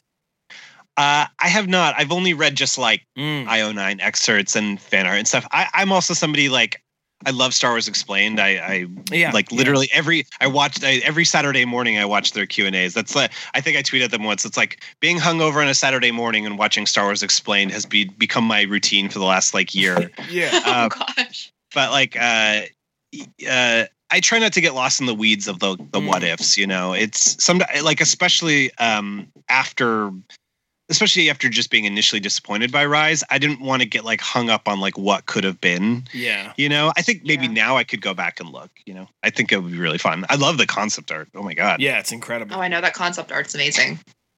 that script helped me come around on Last Jedi because Yes. literally everything in Last Jedi that I like scratched my head about or didn't love, um, like where that led in Duel of the Fates made like a ton of sense and made all of those things that didn't necessarily work for me the first time work perfectly. And then it just made me more bummed out about where Rise of Skywalker went because I felt like that movie didn't really fit, but the Duel of Fates like fit really well with like what Rian had put into to his movie. Yeah, I, Oh, interesting. I agree with Josh. We've we've Not to bring it dissected down, this. but- no, no, you didn't. No, you didn't. Um, we've discussed this at length. We are huge fans of the Duel of Fate script. I mean, Colin Trevor, Trevorrow really. I mean, he. I, I've never heard him talk about Star Wars, but you can tell he has a deep appreciation of Mhm. what Star Wars means, just in context to all fandoms. I mean, it really Yeah. celebrated all eras of Star Wars, to his script. But yeah, like Josh, I also was very confused on Last Jedi. I, I we're gonna do a Last Jedi recap here soon, another one, kind of go over that, but. Um, it did help me appreciate Last Jedi more. I mean, I recently just came out and said, "Man, like, okay, I am, I am coming around Last Jedi." And people that have followed me for Star Wars takes or Star Wars news are like, what like kind of gave me like that okay this is crazy but really um I- i still enjoy you know rise of skywalker we I don't know. Oh, let's yeah let's let's It's- let's it's kinda- worth- Let, let's go to happy things. it's worth noting uh, for for your benefit though that Chris and I were never like not my Luke. Yeah, yeah, sure, oh, sure. Kathleen God, Kennedy. no, no, no, needs no. be No. fired. Like we were never those kind of Last Jedi people. We just we just di- didn't love it and we're Yeah, yeah, scratching no, heads, I think more than yeah it, for me it's I'll, I'll just come out and say it i mean i'm now this is i don't hide behind a curtain of shame i i just didn't like the Canto Bight sequences i can't stand joseph Sure. gordon-levitt's voice in uh in that film and then We're all the beach. knows. Yeah, Uh, yeah. Uh, and then BB-8 shooting coins out of his uh, coin slot gun. That I mean, of course, he has a And- coin slot gun. Why and not? I've always I I I. If if nothing else, even though I didn't like Canto Bight, I've always loved Rose as a character. So I I uh I like I liked that for her having her own arc. But I Hmm. was yeah, there was you know I mean, look, we we're always going to find. There's always going to be those little things. I mean, I remember my a friend of mine's dad didn't like Jurassic Park. He was out because he was a he was a biologist or, or something or like a and he was just like there's like a scene where Ellie like when they're showing the animation sequence at the beginning of Jurassic Park and it's like s- somebody says cellular mitosis and they were like that's redundant. All mitosis is cellular. I'm out. You know it's just like somebody Yeah. was like that was 10 minutes into the movie and you're out. Um well i will say too i wonder eh, you know i i really think like interviews with colin recently and stuff and i got to meet him at that event. Awesome. I think he, I think in a way that, uh, you know, because sometimes I think when you're kind of hungry or you have something to prove, and you know, the Jurassic World movies are certainly not critically received at all or anything, and I think at large they're not really like, I I find things to love about them, but they're certainly not beloved or anything in that way. Um, but I feel like Battle at Big Rock was really critically well received. This little short, it's online right. I don't know if any of you have seen it, but uh, it's a really just great little short of like a family camping because now that the dinosaurs are on the mainland, so did they see that. They, they come into contact with some dinosaurs while they're camping, and it's just like a very like bare bones, back to basics kind of thing. I think he like after that experience on Star Wars, I think he just has something to prove now, and I Awesome. there's just so, all the stuff we've been hearing about Jurassic World Dominion. It's like I did not expect this. I did. Well, I did not expect that. I, it's like like just the announcements and just sort of stuff like that. I'm like, this is just there's nobody's done a you know because every Jurassic Park sequel has like one or two people returning. This movie has mm-hmm. like ten people coming back. Like and they're trying to film it in the middle of COVID. yeah, Oh, yeah. are they? Well, oh yeah. well, they have antiviral fog on the sets at Pinewood, which is a detail that I keep being obsessed with. The idea that at oh, night, after they film, it's like, all right, bye everybody, like clean up crafty, all that stuff. And it's like just this like antibacterial fog just like coats the sets and then like, all right, cool. Now we're it's fresh and ready for Chris Pratt tomorrow. Yeah. Yeah. I will say, like, as an actor, there's so many groups that are like watching that production to see what's Yeah. going to happen. Mm, and yeah. it's so funny because, like, you could not have picked a better franchise for the first, like, venture back back. into film because it's Jurassic Park, the notorious, you know, theme park that opened what could go wrong? Yeah. Yeah. before they should have opened. So it's like it's it's such a perfect like if 2020 was being written by like some kid in film school, their teacher would be like, "This is too on the nose." Like, Well, it would be like the Back to the Future 2, where it's like Jaws, whatever. It's like on the marquee of 2020. Oh, it would yeah. be Jurassic Park. You're Yeah. so right. Yeah. Hilarious. yeah, it's too it's too funny. I'm going to ask the question just because Josh brought her up, but Kathleen Kennedy, you actually wrote an article on Kathleen Yeah, yeah. Kennedy about five years ago and how she's one of the most important people in geekdom Hollywood right Yeah. now. That article was five years ago, and it's a hot button in Yeah. the Star Wars universe right now because a lot of old school fans look at her and go, "Oh, she's ruined Star Wars." Blah blah blah. There's a lot of fans that go, "She's done so much for Star Wars. Look at all the stuff that she's you know accomplished in the last couple of years." Where do you stand with Kathleen Kennedy as far as your take on uh, her production in in addition to not only Star Wars but geekdom Hollywood. Yeah, yeah. I mean, she she's still a legend. I mean, running five miles in Hawaii after a hurricane to like rescue people and get supplies to to the people of Kauai and stuff. After, I mean, it's. I, I, I don't think anybody can doubt her legendary status. No. I, I, I think for me, since then, I will say, I mean, there is, you know, the idea that Star Wars has still just only hired white male directors, and and I, I, I it's you know, I think we're starting to see that finally fixed with like the Mandalorian and stuff. So I feel like I I wonder if any of that has less to do with her and more with just you know this stuff takes time. Like when regime changes in Hollywood studios happen, I feel Mhm. like it's that because I feel like when when s- is it the Disney person that's stepping down next year or s- Yeah, it was, it was Iger to Chapek. And then it came back. Yes. Yeah. but it's like people are like, oh no, it's this is happening. It's like he's not stepping down for like another year. Like so, it's it's that kind of thing where it's like sometimes this stuff is so big, especially in that level. Like I, it's hard to know who's like this stuff could have been in place 10 years ago and it like these contracts or these like decisions like mm-hmm. so i i find it hard to blame her for anything like that but it Yeah. i guess in the sense that it's just like it's that thing of like okay well i want to see those kinds of those promises of diversity or those things like i want to see that. And it's like okay now we're finally starting to see and it's just that thing of like they they have fired a lot of directors. Yeah. but that may be more just to do with their attitude and everything rather than i feel like people are saying that she's just not happy with them. But it's just like i don't i don't think it works that and way. And even then it's it's not just her. She still has hoops she has to jump through and Yeah, yeah, she yeah. has to appease and there's all that stuff happening behind the scenes. And i i think a lot of people overlook that or are just not as well versed in the insidious nature of hollywood yes yes exactly 100% One of the most interesting things I've come across in relation to Kathleen Kennedy's Star Wars decision making, right?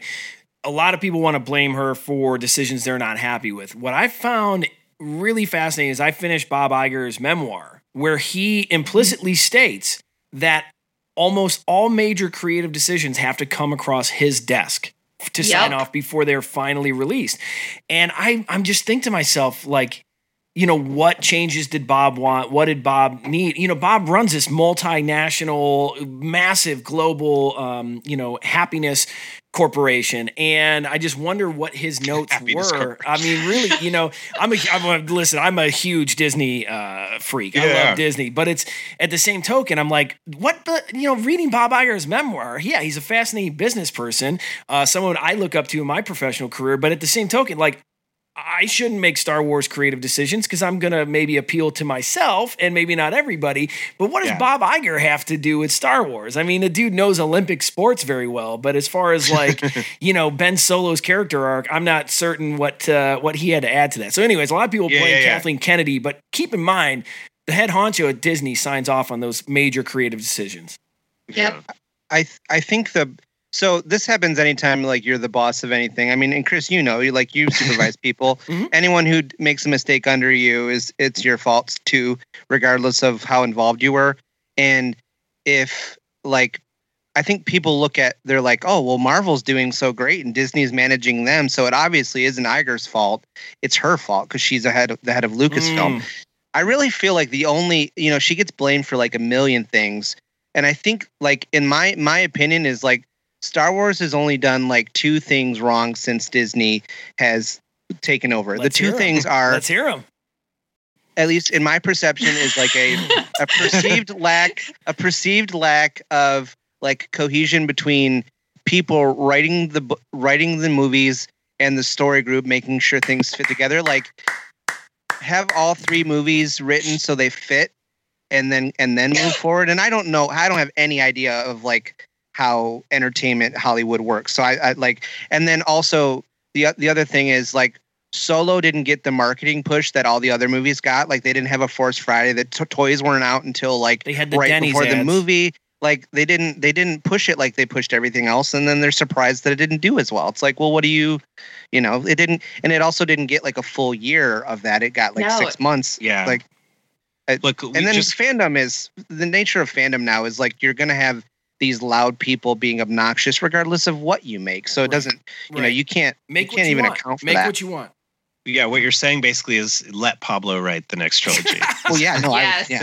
he's my favorite. but I feel like if you wrote it, it would be like like um like network or one of these like 70s Oh, like newsroom dramas sure. which would I be cool i'd love to see together. star wars like that but you yeah. know Yeah. I just want to that would be together. interesting. I want to Yeah. see a Pablo and Matt Martin Star Wars. Oh, I like that. Okay. it would get meta of like somebody like on an apology tour of like they were drunk and hit people with a lightsaber and they just have to go around being like in aa like i'm sorry i hit you with a lightsaber Yeah. it's like wow this is very meta i didn't Hi, i thought my i name was is Anakin. Hi, Anakin. uh, yeah, that's interesting. Okay. Yeah. John, uh, so Steve and I, uh, a couple like in February, Spotify let me know that I'm in the top one percent of uh, John Williams fans, and like legitimately, Jurassic Park theme song, top three John Williams tracks of all time. Well, in I my would say, well, I will say, I I saw John Williams for the first time because he does the Hollywood Bowl, not every year now, but I was like, I better see him because he's getting up there, yeah. and I felt bad for like Jurassic Park fans. It's like again, it's like he did two movies. Really, the one is the most important.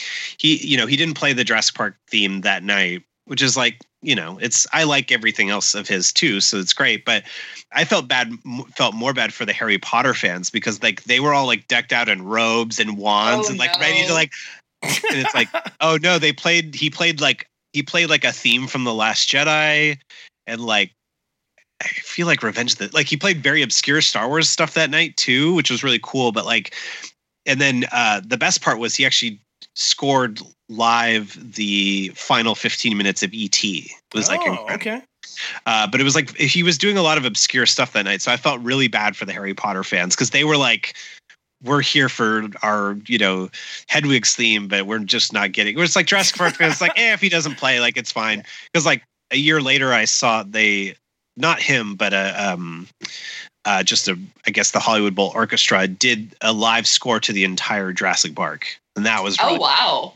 yeah, that was really fun. And my girlfriend made the jello, like jello, so that we ate it there. And like, you know, because yeah, it was, it's, it's, you know, that I guess Jurassic Park is a movie that is shown in theaters a lot, but with the live score thing was really cool. I'd love to see like Empire Strikes Back live. Yeah, I, I got a chance to see that. They did a tour. Um, I forget what what company puts it on, but they did a tour of live Star Wars Symphony, and they were going to do Oh, Return of the Jedi this year. We, my fiance and I, saw Empire last year at an outdoor venue. It's beautiful, it's gorgeous, and there is something you know something to see the live score there. Um, and it really, you know, they put the subtitles up and everything, and you get a really great experience out of it. But uh, yeah, the Hollywood Bowl is a. That, I mean, that's like a that's a bucket list for me to see any type of um, movie score at, at the Hollywood Bowl. That would be fantastic.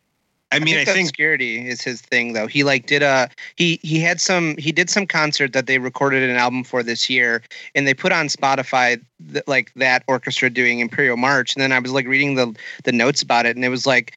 Oh, Imperial March wasn't even going to be in the show, but the, the orchestra wanted to do it so bad that they convinced John to do it, and then they recorded it. And I was like, "How do you not do the Imperial March? Like, are you kidding me? It's like the most iconic Star Wars song of all time." I'm I feel trying like to he's remember. just like so tired of Star Wars. Maybe. Yeah. Well, and I mean, yeah, I mean, he obviously hasn't done a Jurassic Park since, uh, you know, since '97. I'm trying to this. I'm looking at this set list from 2019, and it says Jurassic Park, but he definitely didn't play Jurassic Park. He and he definitely like. I mean, and again, it was like it was like a song from the Last Jedi. Like it was really interesting stuff. I don't know if that was 2018. Anyway, I could look at this up. Oh, look at that port. But it- but there was just it was just like West Side Story. Oh, maybe this is it. I'm just looking. Uh, what was this? Oh yeah, the Rebellion is Reborn. That's what he did from the Last Jedi. oh wow! And like the theme from Schindler's List and Lincoln. Dude. Like it was cool, but Yeah. it was just like, you know, there is that thing of like you're saying, Maggie, it's like, oh, I kind of want to hear the, the you know, the classics, but it's like, okay, uh, a new beginning from Minority Report, you know, and the Olympic fanfare. Classic, classic Minority Report soundtrack. Who Yeah. doesn't have that on vinyl?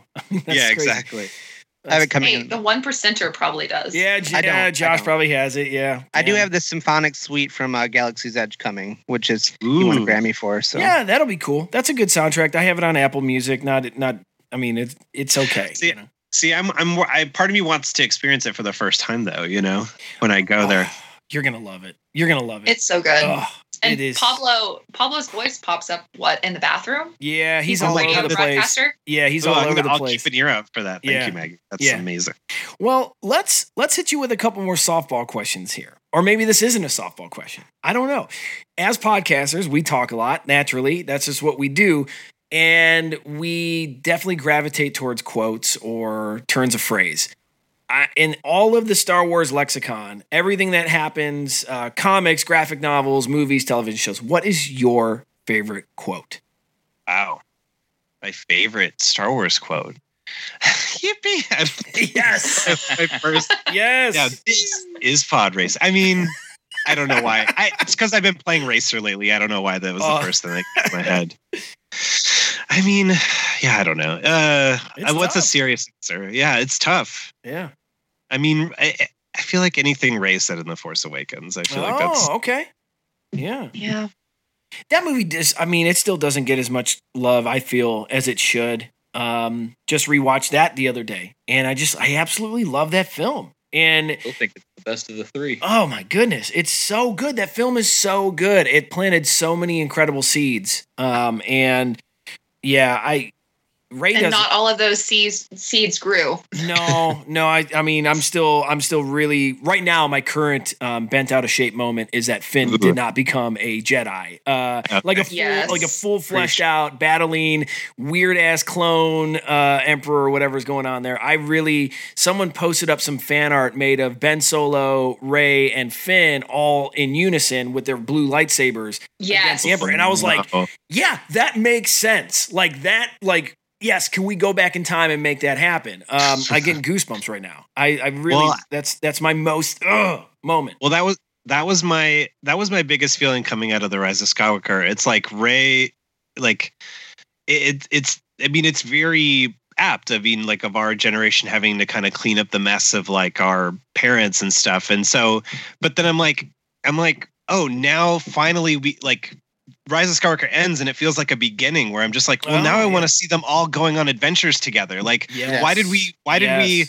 Like I li- I like the sequel trilogy a lot, but I'm just like I want to see the trilogy that where you know Rey and Rose and Poe and Finn and they all get to go on adventures and do stuff that And rebuild ha- the galaxy.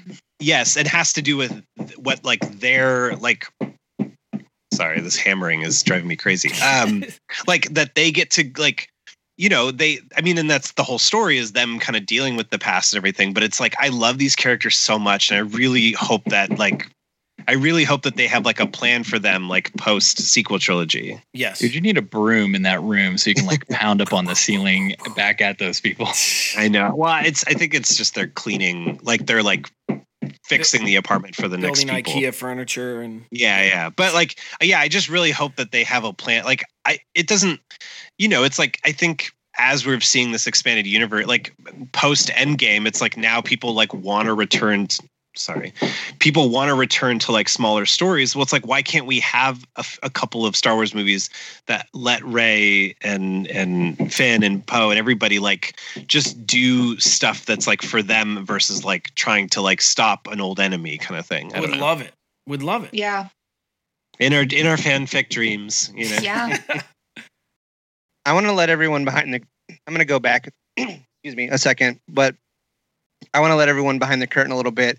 Generally, speaking of quotes, generally we I can tell if a guest is going to be a fun guest or not based on and and Steven, you've been awesome so far.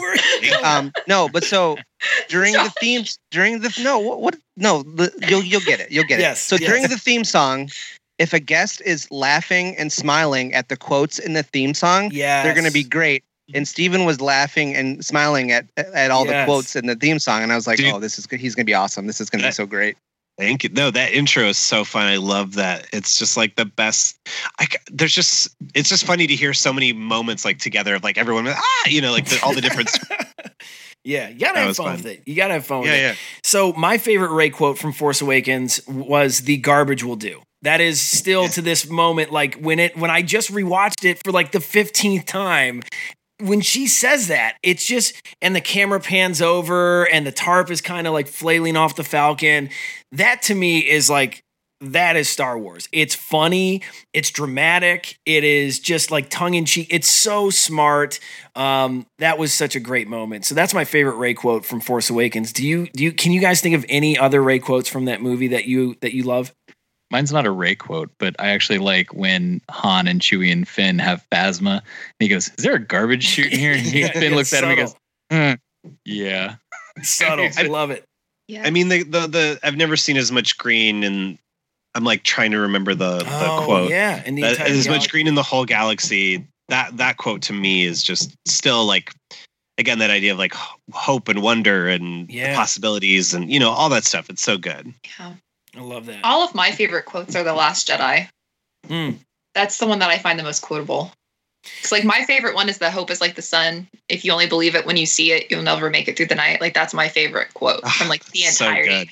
Because that's like a quote that I feel like resonates with that entire sequel trilogy.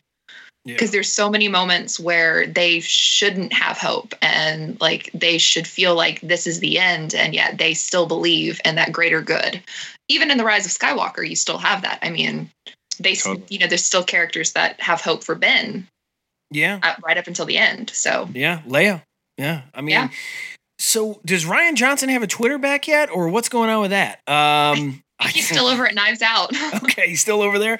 That's a wacky. Wait, he was locked out of Twitter. I, so that the blue checkmark day when everybody got hacked, his account got like all messed up.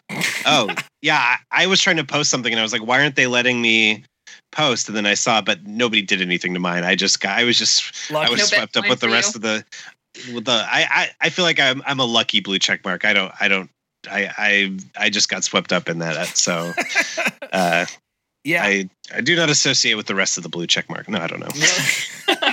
So uh, here's another softball question, but I find this this fascinating. People's answers. Who is your favorite Star Wars character? Ooh, I mean, and okay, well, okay.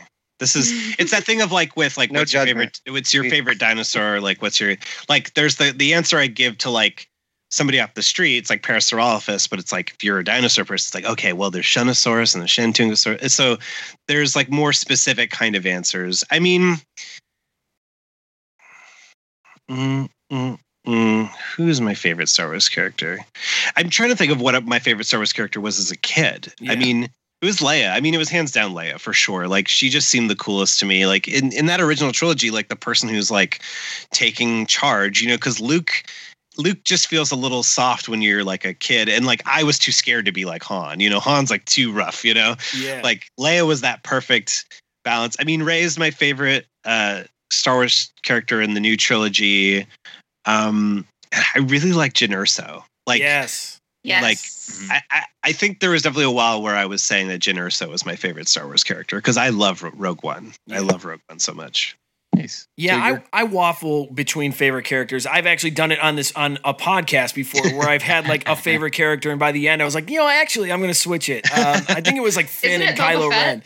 No, it no, it was uh, no, it was the Rise of Skywalker Bulio. recap where I was like, oh, Bulio, yeah, no, it was uh, definitely Finn was my favorite sequel trilogy character, and then we had a guest on who was talking about uh, Ben Solo and Kylo Ren's um, mental health mental health arc, right? Like he he looked at Kylo Ren as um, almost like a proxy for people that struggle with mental health issues, and it totally like twisted my my idea of what Kylo Ren and Ben Solo was. And by the end of the episode, I was like, you know what, damn it, you're right. Like Kylo Ren is probably my favorite sequel trilogy character, but Rey is a sweetheart, and I want more Rey. I mean, if I can get anything more from the sequel trilogy, it's more Rey. Uh, that would be fantastic. Look, I think my Star Wars. I realize now my favorite Star Wars character is uh, Long Snoot. You know, so oh yes, the guard did the yes. You're into yeah, Yeah. Garen did. No, I don't know, but I, I feel like as a kid though, your some of your favorite characters are like the to- you know which was your favorite like Oh, toy. definitely. You know, Yep.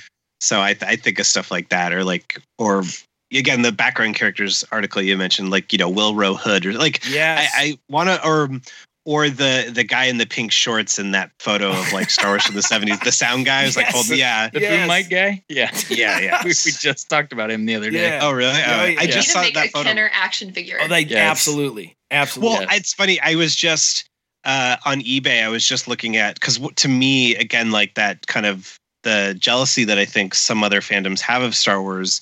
Like you have Grievous dying as an action figure. yes, Yeah. you Where do. it's like, you know, Yes, you- and I was actually just looking. in his head. Yep. Actually, can I get up and show you my favorite, my favorite recent Star Wars toy purchase? absolutely. Yes. Yeah. We we were actually just kind of diving into that, which was the uh the collector's piece and seeing what you collect. Oh, look at this. Oh, nice. Baron The popping original away. George Yeah. Yes, family from Revenge of the Sith. yes. I So love those figures. I absolutely love those collector figures. I am so jealous. Yeah, the Baron, the Baron figure is one of my favorite. It's so ridiculous. Um, Well, and just the idea you have an action figure set for your family that was in the movie. That's amazing. Like I kind of genuinely love it. So good. that is a that's a beautiful piece, and you have it in the package. Most folks Yeah. that have that, they're all Lucy's now. That's Well, I- uh, Well, as an adult, I think as far as collecting goes, I'm not somebody who necessarily wants to like collect like all the old things back in the box, but like certain quirky, like fun and interesting stuff that I didn't have growing up, like that's the kind of stuff I want to track down. yeah. Mhm. So do you collect mostly like as far as Star Wars goes, do you have a pretty diverse collection? Do you focus one area over another, like six inch, 3.75, people, vehicles, characters? I- As far as your Star Wars collection goes, how do you manage your portfolio? Sure. Well, as a kid, it was definitely the uh 3.75 or right that was the Yeah. like the Ken and everything Mm-hmm. that was definitely what i got as a kid like i had every episode one toy except for the naboo starfighter but um right now as far as star wars collecting goes i wouldn't say i collect like anything specific i think for me it's almost like it's a mix of either things that i didn't have as a kid that i wanted and uh so it's kind of like messy in that sense where I'm not focusing on one specific thing. If anything, right now, my newest thing that I want to start collecting that I want to get more of is just anything B Wing. I love the B Wing. Oh, okay. Nice. It's my favorite, it's my favorite ship. Justice for the B Wing. Yes. Um, and so like just on eBay, I'm just like trawling for like figures for for the little like things and uh not micro machines. What was the other? There was like a ones where they were like this big. Action Fleet. It was the uh, Yeah. star. Yeah, Mhm. yeah. yeah Mm. that those ones and stuff because yeah it is a thing where like like as an adult it's you have the choice of like what do you want to get it's not just like what your parents will buy you and so i think for star wars it's kind of just been a mix of like reclaiming old things from like my my dad's attic and stuff i mean i still have my AT-AT walker from when i was a kid like i brought that with me Awesome. did you guys hear him I, I Did you heard already him. said? Ah, Yeah, we're gonna I get to him. that. We're gonna get to that. Oh my oh god. yeah. Oh yeah. sweet. what i really want to do with this because you know it's kind of in bad shape sorry for the sound of this I but love um, the sound. Yeah. Um, Yeah. but I want to turn it into a I want to turn it into a planter. uh huh. Oh, nice. Yeah. Uh, Yeah. Little- That would be amazing. a little amazing. Dremel, cut the top out. But uh, yeah, so so right now it's a little all over the place. It's kind of just whatever I want, like whatever catches Okay. my eye. But I do want to like hone in, and I think B wings are kind of my next Yeah. my next thing. Do you have a Do you have a favorite piece in your collection, whether it's artwork or a toy or something? And it, what is your all time favorite piece as a collector? I mean, I think that Darth Maul taco topper. It's just like I love that I still have it. You know, uh, God, I guess yeah, over twenty years Yeah. later, like Yeah. still having getting to say that I still have some things from childhood is like really cool because you know Yeah. stuff comes and goes and everything, and you know I think it's like again like now it's this like the last 10 years of funko has kind of like ruined like Yeah. like collecting in a way because it's just like that shit's just gonna fill landfills until like the sun burns yeah. out but and you know so it to me what i my philosophy with collecting mostly isn't what necessarily is like rare or worth a lot it's more Mm-hmm. about like just the weird shit that like gets made that like we're like why like why like you know I, I love star wars but like why is there action figures of his like family in the background like like to me that's my philosophy now is like i just want to collect the weird stuff that like Yeah. like Yeah.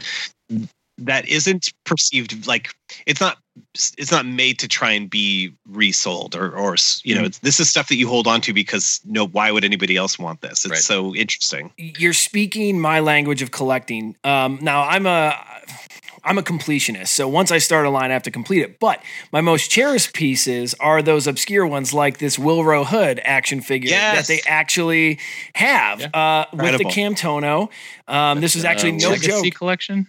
This is the Legacy collection. Now, I, this was not staged. You mentioned Willrow Hood on your own fruition. I didn't force you to say it. It was literally sitting right next to me. Um, but I'm surrounded. You can't see, but I'm surrounded by really obscure Star Wars action figures. One of my favorite ones is the Jek Porkins figure. Um, oh wow i didn't know they made one Oh, it's robust. It's beautiful. Um, it's a great figure.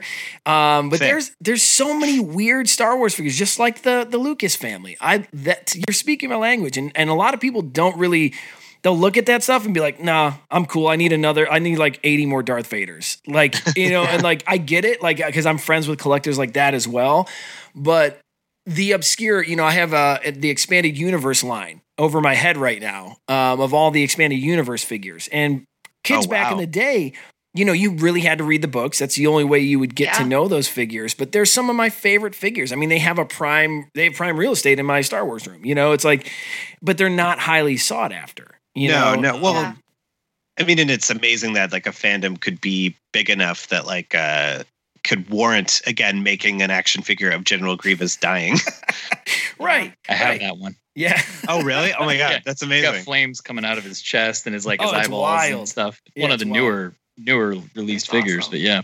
No, it blew my mind a couple months ago when I bought the, you know, the like 1995 uh Thrawn fig, you know, expanded universe figure, Yeah. and it was Oh, like twelve dollars on eBay. I was like, how is this only twelve dollars? This figure is 15 years old and it's a super popular character. It's but very obscure. Just Yeah, that Yeah. figure was not, uh, you know, it wasn't a mainstream figure. They were still heavy into producing, you know, Han Solo wearing a jetpack and like Chewie with like laser goggles and stuff. Like, flat top chewy yes, yes, exactly. So that that Thrawn figure kind of just snuck by. I'm surprised there's so many out there still in good shape. Um, but I'm glad to see you're a collector and and you are, and and folks can't see it right now. You have shelves of toys behind you, and when you logged on today, I was like, oh yeah. Like just as much as like Josh read you listening to our theme song, I, if if someone has toys in the background, I'm like, yeah, we're we're friends. Like instantly. I was I was gonna say my probably my other another conquest I'd love to do is Guri Oh, or anything yeah. from Shadows of the Empire because that was also a big Mhm. part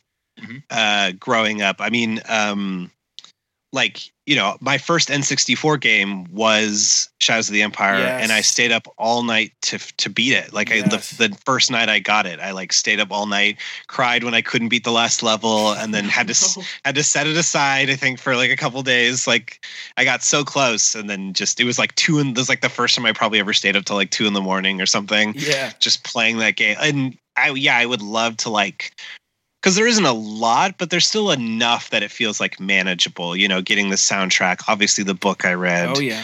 Um, you know, the some of my uh, again that same time of that Kenner line, like there was those two packs where you get Oh yeah. Boba Fett, Jodo Kast would be another. Yes, they make. Jo- Um, they have two Jodo Kast figures. I have them both, so they they exist. yeah so stuff like that it's like again that's the stuff that i like is those kind of like not a not obscure but it's because it's it's not really obscure because they made thousands you know millions of toys of something so Right. it's like not obscure but it's like just like less appreciated i guess is maybe the right word Shadows of the Empire has an incredible amount of supplemental materials, but you can't really find them easily on eBay or Oh, really? Amazon. Um, you're like secondhand bookstores. I've I've definitely come across a lot of bizarre Shadows of the Empire books. You know, behind the scenes, making of, um, art of. These aren't well, you know you can find them on eBay every now and then, but they're going to be wildly expensive. If you go to a, the- s- a secondhand bookstore, you can get an art of Shadows of the Oh, wow. Empire for like less than ten bucks. wow Yeah. i was also thinking right now of and i don't even know how many of these made but they were the they were like the micro machine style expanded universe books so they had the sun crusher Oh, yes. and like I have Um, one, but it's like over here. I don't want to get up. was it uh, was there one with like Kyle Kant K- Kyle Kantarn in Katarn? one? Kantarn, yeah, yeah. Like, Yeah.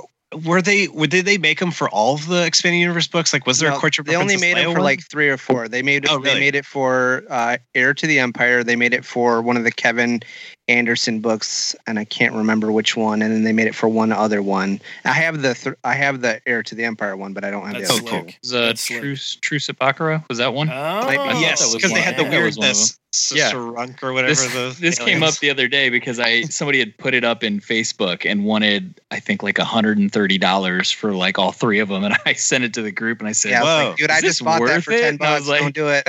I was like, I don't think this is right. So well again it, it's that stuff that's not appreciated. So sometimes it's it's fun to find like you're saying you find it in a shop and mm. you're like how did how is this just sitting here? You know like how like Yeah. i have memories of this thing as a kid like you know reading Truce at Bakura like in line to see a new hope or or you know you know on the playground at elementary school. So this is going to bring me joy not because it's this specialty Funko Pop you bought at Comic Con. I also just lost a a, a pre order. like I didn't make the pre order for this Nedry figure like two days ago. And it was my first time ever trying to do one of these Comic Con exclusive things, and It's a I'm so mad nightmare. about it. It's and I'm like, and I'm like, oh my god! But people do this all the time, and like. I can't imagine getting my heart broken like that of like waiting for like a Yeah, clear man. Yoda or whatever, or you know, eh, like whatever these exclusive figures are. It's like if if if I had to do this every year and didn't get it, I would like go insane. The one time that I tried to do one of those um, like pre-order things, I was actually at New York Comic Con and it was for a Walking Dead figure. It was a special edition Shane Walsh, and I actually got it. I Oh won. I won the um like the raffle or whatever to go in the line the first day of New York Comic Con, and I like went straight there and got She's it. just And rubbing it in, was Steven. She's just rubbing it in. no, but it was like I felt so bad because like that was the first time I had ever done that, and there was these people who like were completionists and they were trying Yeah. to complete the set and they didn't get it, and I was just like, it's such a bad. I, I know why they do it, but I wish they would make enough of these models for the people who actually want it to be able to Yeah. get it and not have to wait for it to be upmarked five hundred dollars on eBay five Or seconds yeah, later. yeah, because bots buy it on eBay, and it's just yeah, It's, it's it's, awful. yeah. I feel bad for folks on the West Coast for a lot of these product launches because although you're joining with us pretty early, you know, over over in your time zone, there are folks that you know I just seen recently with some of these product launches that aren't waking up at 5 a.m., 6 a.m. to get their hands on some of these things. Um, so West Coasters, I mean, you guys have a struggle with that. Um, Yeah. So that's pretty tough for you guys. I, I will say that it is frustrating. Someone who does chase a lot of those pre-orders and exclusives, uh, especially artwork. Artwork is incredibly tough. There's um, Ugh, Mondo and everything, and- Mondo, Mondo's time releases are the worst.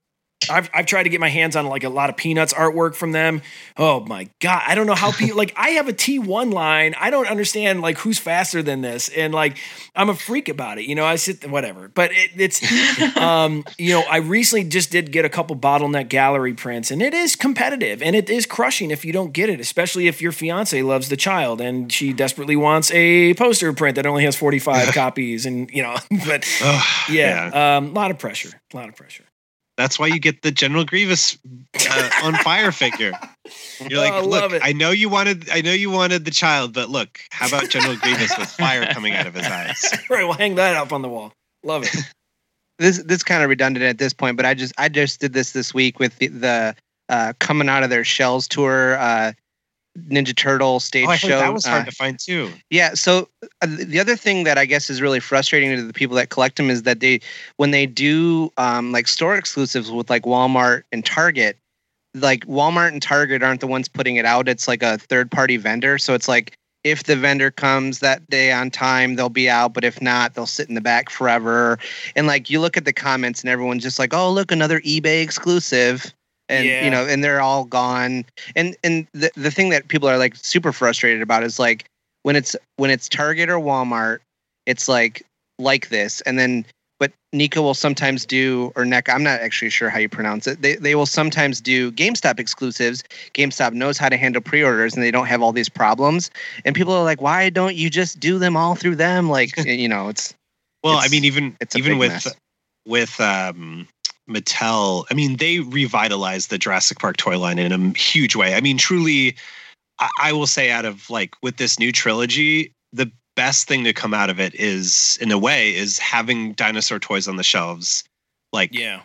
like in between you know this like this is this is all like the most recent jurassic uh, Mhm. world toys and stuff like the idea that there are like dinosaur toys on the shelves at Target again, like, is such It a like makes me so happy. it, it's so great, and I think that's going to be one of the biggest legacies of Jurassic World is Mattel getting the license from Hasbro because Hasbro bungled it so badly for Jurassic World. Yeah.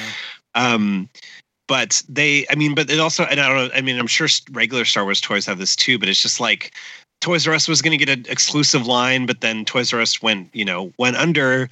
So it's like weirdly like certain exclusive toys only show up on shelves in like Brazil and stuff. And it's like, you know, I mean, I, I know, I know, I know, I know a handful of toy collectors and stuff in the Jurassic community where it's like, you know, they're shipping, you know, trying to find stuff on eBay from Mexico and stuff, and it's just like, this is so, yeah, It's you so know, frustrating when you have you have a market for it, but they make it so complicated. yeah. Now, correct me if I'm wrong, just because I, I don't collect them in the dinosaur stuff. They release like a ginormous like T Rex and Brontosaurus, right? Yeah, Or like something. Do you do you did you pick those up? This is like I, I would assume this Oh, is like boy. yes. Oh, my this is like the Millennium Falcon of Yes, the Jurassic yes. Park world, right? Th- this Brachiosaurus is like because they never th- only other than maybe like once where it was like tiny they've never made a full size in scale sauropod ever for Jurassic Park. Oh my toys. goodness, that thing Yeah, is I mean, it was- massive. that thing was like people were trying to find like surprised when they went into Target and like, oh, this is still sitting here. Like, can't find this anywhere. Yeah, But, no, I uh, mean, well, because that that's the great thing about the Mattel 3.75 line is that like all the dinosaurs are in scale with the humans. Oh wow. Yeah. But yeah, like the idea that Mattel, like it, there's these nice moments in fandom where you truly see that the creators are just as passionate, if not more passionate, you know, where it's like, Yeah. oh, I didn't even think that's something I wanted. I truly like when I moved to LA and like, you know, was I, I wasn't really collecting when I like in like, you know in college it's like I didn't really have the money or the room. And when I moved to LA trading cards were my big thing like cuz trading cards don't take up that much room. Although again there's a huge wall of trading cards on open boxes and things. But like when yeah like I was like what? Like as an adult I never thought I was going to collect action figures again. And the Mattel Jurassic toy line was just so well done I just was like well I'm just to and I just kept and I just kept getting them and it's like now I love to- toy collecting again in a big way. But I never thought I was going to get back into toy collecting just because I didn't think I would Yeah. have the space or the or or I didn't even realize like how good it could be, you know, in that sense. Although I'm definitely not somebody to buy those like thousand dollar Mac like Chronicle collectible like or like like I'm like I don't like I love like I love the Marvel stuff too, but it's like I don't need a Tony Stark statue that is, has more pay like more has like it's more like, like the payments are more expensive than my car payments. You know, like I don't know if I need a figure that much. No, you know, no. I have a really important question about this toy line. Do Oh. do the new Jurassic uh, toys? Do they have any dinosaurs where like y- the bite is out of the side, like when we were kids? Like I you had like those the, the spot that you can pull out where Yeah, it looks yeah. like the okay. again, I keep, keep having showing situation. But yeah, this plesiosaur, like you press it and then Look oh, at like, that, cool. dude. like Okay. the dino damage kind of situation here Mm. going. It's like on. the old That's the one thing I as a remember. kid. It's like the old school He-Man toys with the chest when you would hit when they would battle and like you hit it and they would flip around. Yep. It's so brutal. I was actually just watching, and I had these toys as a kid, but they all disappeared because they would explode into a million pieces. But the crash test dummy toys, Oh, Yeah. oh. I'm like, oh my gosh, that's so brutal, but like so cool. where you just like you'd be in the car and it hit the wall and the toy would just explode. Yeah, I remember those. Dang. There's some Nice. great toy lines. There's Barnyard Commandos is one that for me that is Ooh. like super obscure and ridiculous. And they need to re-release those. I might be the only one in line for them, but I, I sure do want them. So Steven, on the Kickstarter. yeah, that, I'm sure people would chime in on that. That'd be crazy. Shooter or something. Hey, Star Wars friends, it's Josh, your favorite Star Wars friend, and the resident John Williams one percenter. Do you want to be a John Williams one percenter like me? Well, here's a piece of John Williams trivia to help you push up your glasses at the other 99%. Did you know that John Williams has 52 Academy Award nominations in his career to date? The only other person with more nominations is some guy named Walter Disney? Never heard of the guy. Make sure to stay on target and listen to the Star Wars Friends podcast every week for more John Williams content.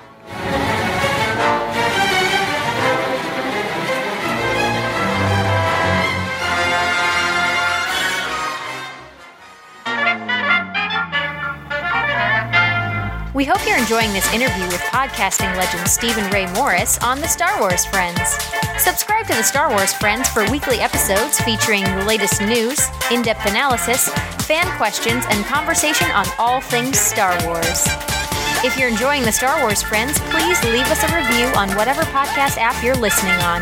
And make it a great one. Now, back to the Star Wars Friends. I have the hardest hitting question for you of the entire episode. It's prior to question. our word association game, which we're about to jump into to take us home. But I need to know because this is incredibly controversial here, not only on the Star Wars friends, but in the Star Wars community.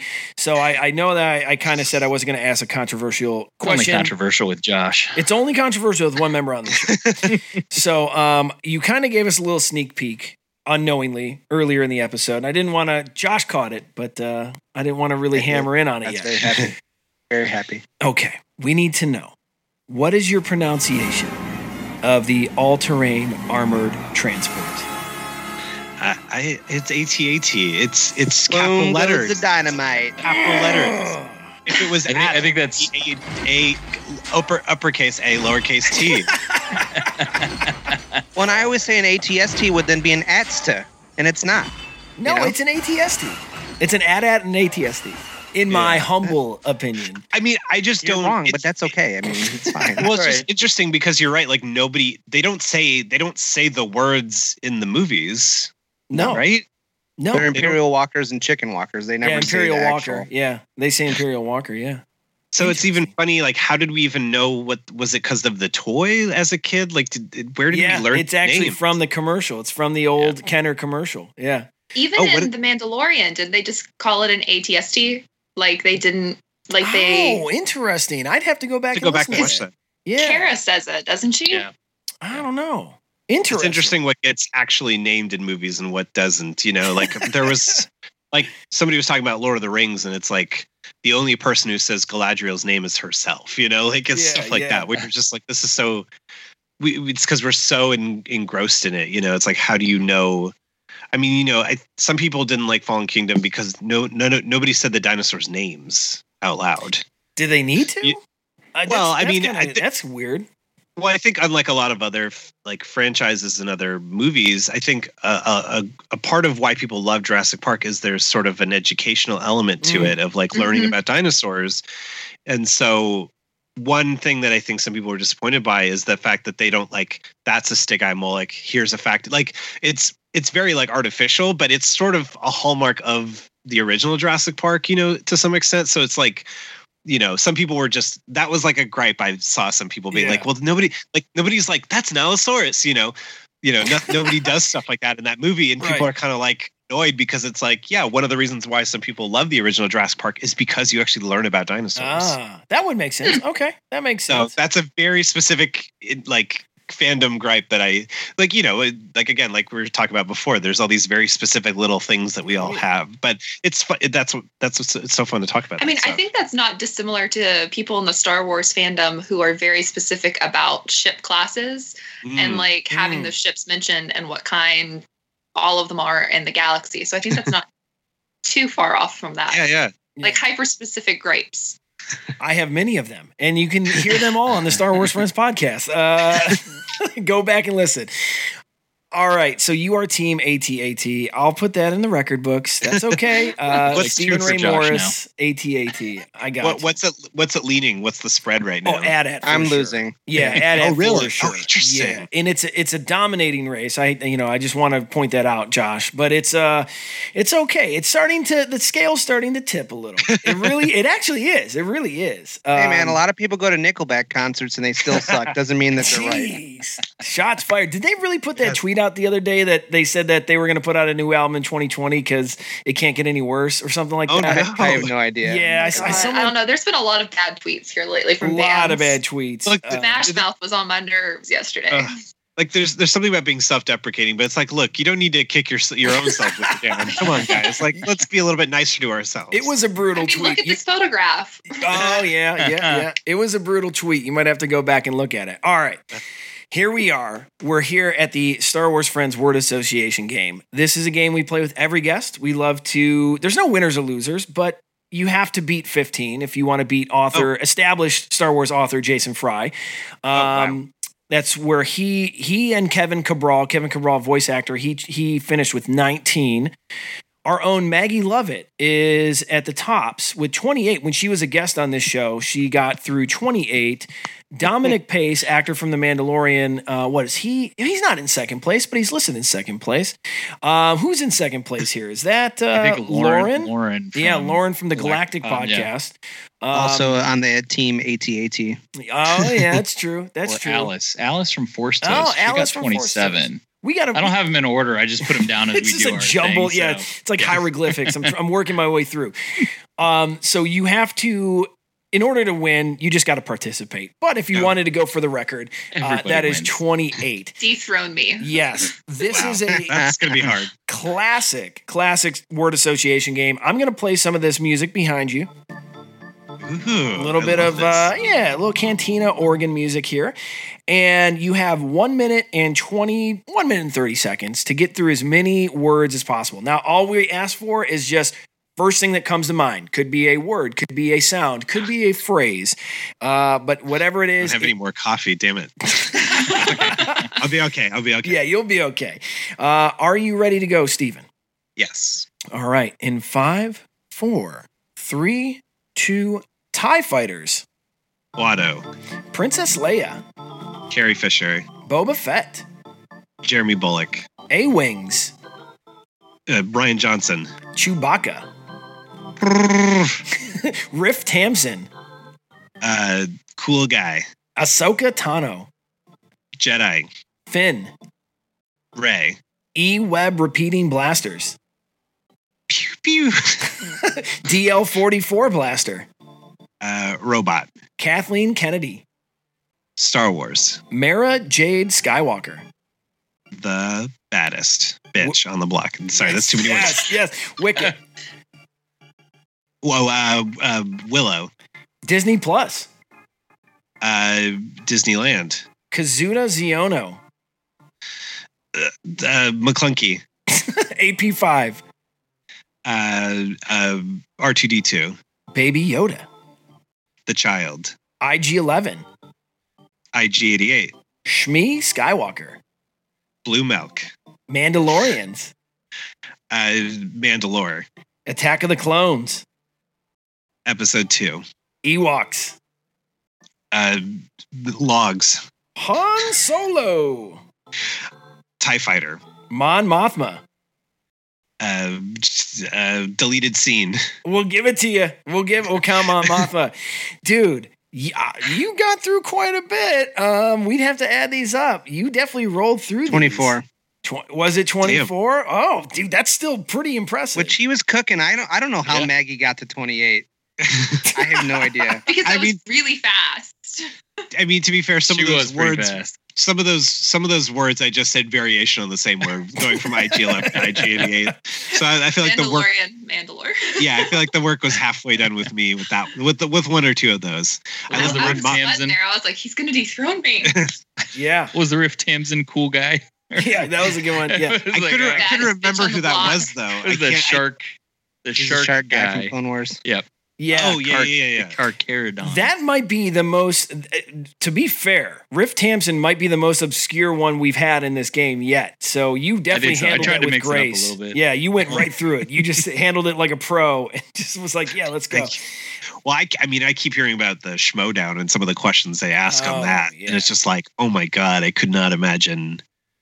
No, like some of the obscureness of that is is wild. Yeah, I agree. I've done I've done Star Wars trivia night as a as a diehard. Clearly, I host a diehard Star Wars podcast. I am I'm like middle of the road on Star Wars trivia because some of the questions are like just bizarre, bizarre, obscure, like obscure to be obscure. And with with uh, with Jurassic Park, trivia is easy. I've done two Jurassic Park trivia nights.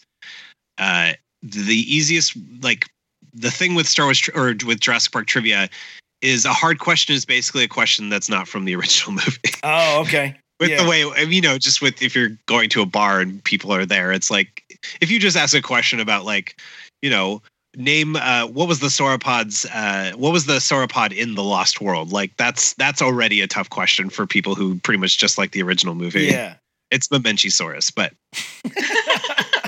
Yeah, not to flex or anything. yeah yeah I give it up to the Schmoedown participants. Uh, we know a few of them here on the Star Wars Friends. So that is, yeah, that's intense. It's intense. So, Steven, would you mind hanging with us for just a few minutes as we take this thing home? oh yeah for sure All right, cool. You're all clear, kid. Now let's blow this thing and go home. I got a really good feeling about this.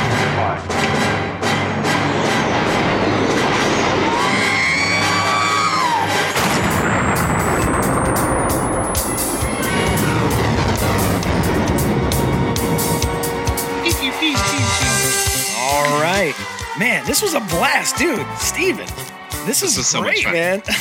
Ugh, I never get to talk about Star Wars on any you know on a podcast this has been such a such a blast Yeah, you are welcome back anytime. If you ever Anytime. want to just expound on, you have a thought about Star Wars, you you want to just send us in a voice memo. Like, man, you yeah yeah you're such a well-rounded um, person as far in in all of your fandoms. And it was fascinating for me getting an education about Jurassic Park on a Star Wars Friends podcast. I mean, really. Um, so I appreciate that. But you are an absolutely fascinating person, and we were so glad to have you on today's show. What would you like to promote? What would you like to shout out to our Star Wars Friends audience? Where can they find all of your work? Sure. I mean, you can always follow me on Twitter and Instagram uh, at Steven Ray Morris. That's a Steven with a V and a Ray with a Y, not an E.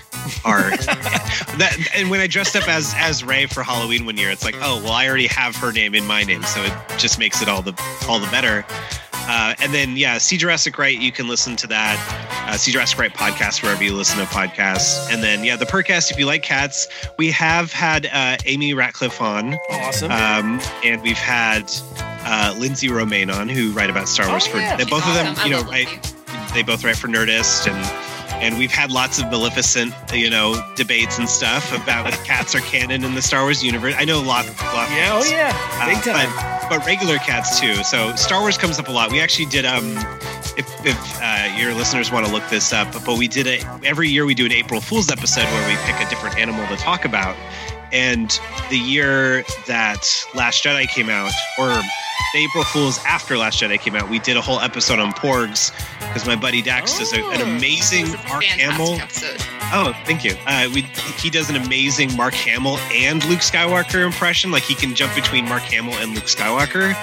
and then my friend, then my friend uh, Heather, she's Nerd Heather on on Twitter. She's the one who like uh, invited me to see Rise of Skywalker. She's a big Star Wars person too, and has written for a lot of those like Geek and Sundry and Sci-Fi Wired and stuff. Uh, she uh, she was like a poor documentarian. So we did so so our our animal for that April Fool's episode was porgs and uh, I'm just sad they weren't in Rise of the Skywalker. But uh, those are my the the Purrcast is the Purrcast with three hours if you want to check it out. Yeah, no, seriously, I'm gonna, I'm actually gonna recommend that to my fiance. Well, as I mentioned earlier, we are uh, cat lovers. Uh, we love cats, so I can't wait to check that out. Uh, this has been great, for real. Yeah, Thank is- you. Um, I love that you're a collector. I love that you know obscure expanded universe lore, and that yes. you are a pure fan at heart, and that speaks volumes to not only us but hopefully to our Star Wars friends around the world that listen to this show. So, thank you, Steven. This is this has been a blast. Uh, if any of you are listening, uh, please leave, leave us a review. Let us know how the show went. Let us know what you thought of today's episode. That'd be fantastic. You can hit us up on social media on Twitter, Instagram, Facebook at SW Friend Show. You can mail the show, show at StarWarsFriends.com. You can find my private Twitter profile at No One Is Chris. Where can they find the rest of you at? This is Josh, and I am on Instagram and Twitter at Battle of Tanaab. I'm Justin. You can find me on Twitter at I am the Bendu. And this is Maggie, and you can find me at Maggie of the Town on Twitter. That's right. So, with that being said, I hope everybody has a fantastic day wherever you are. Wear a mask, be nice to others, be super cool. Uh, we love hearing from you, so please drop us a line, connect with us, participate in our polls. They're super fun. And uh, hey, we're going to end this just like we always do. May the force be with you. Always. Bye bye. Hey, friends, don't forget to subscribe to the Star Wars Friends podcast and leave an awesome review on whichever podcast app you're listening on. Catch up on past episodes, fun interviews, and more at StarWarsFriends.com. Connect with the Star Wars Friends on social media at SW Friends Show on Twitter, Instagram, and Facebook. Email the show at show at StarWarsFriends.com. Thanks for listening, and as always, may the Force be with you.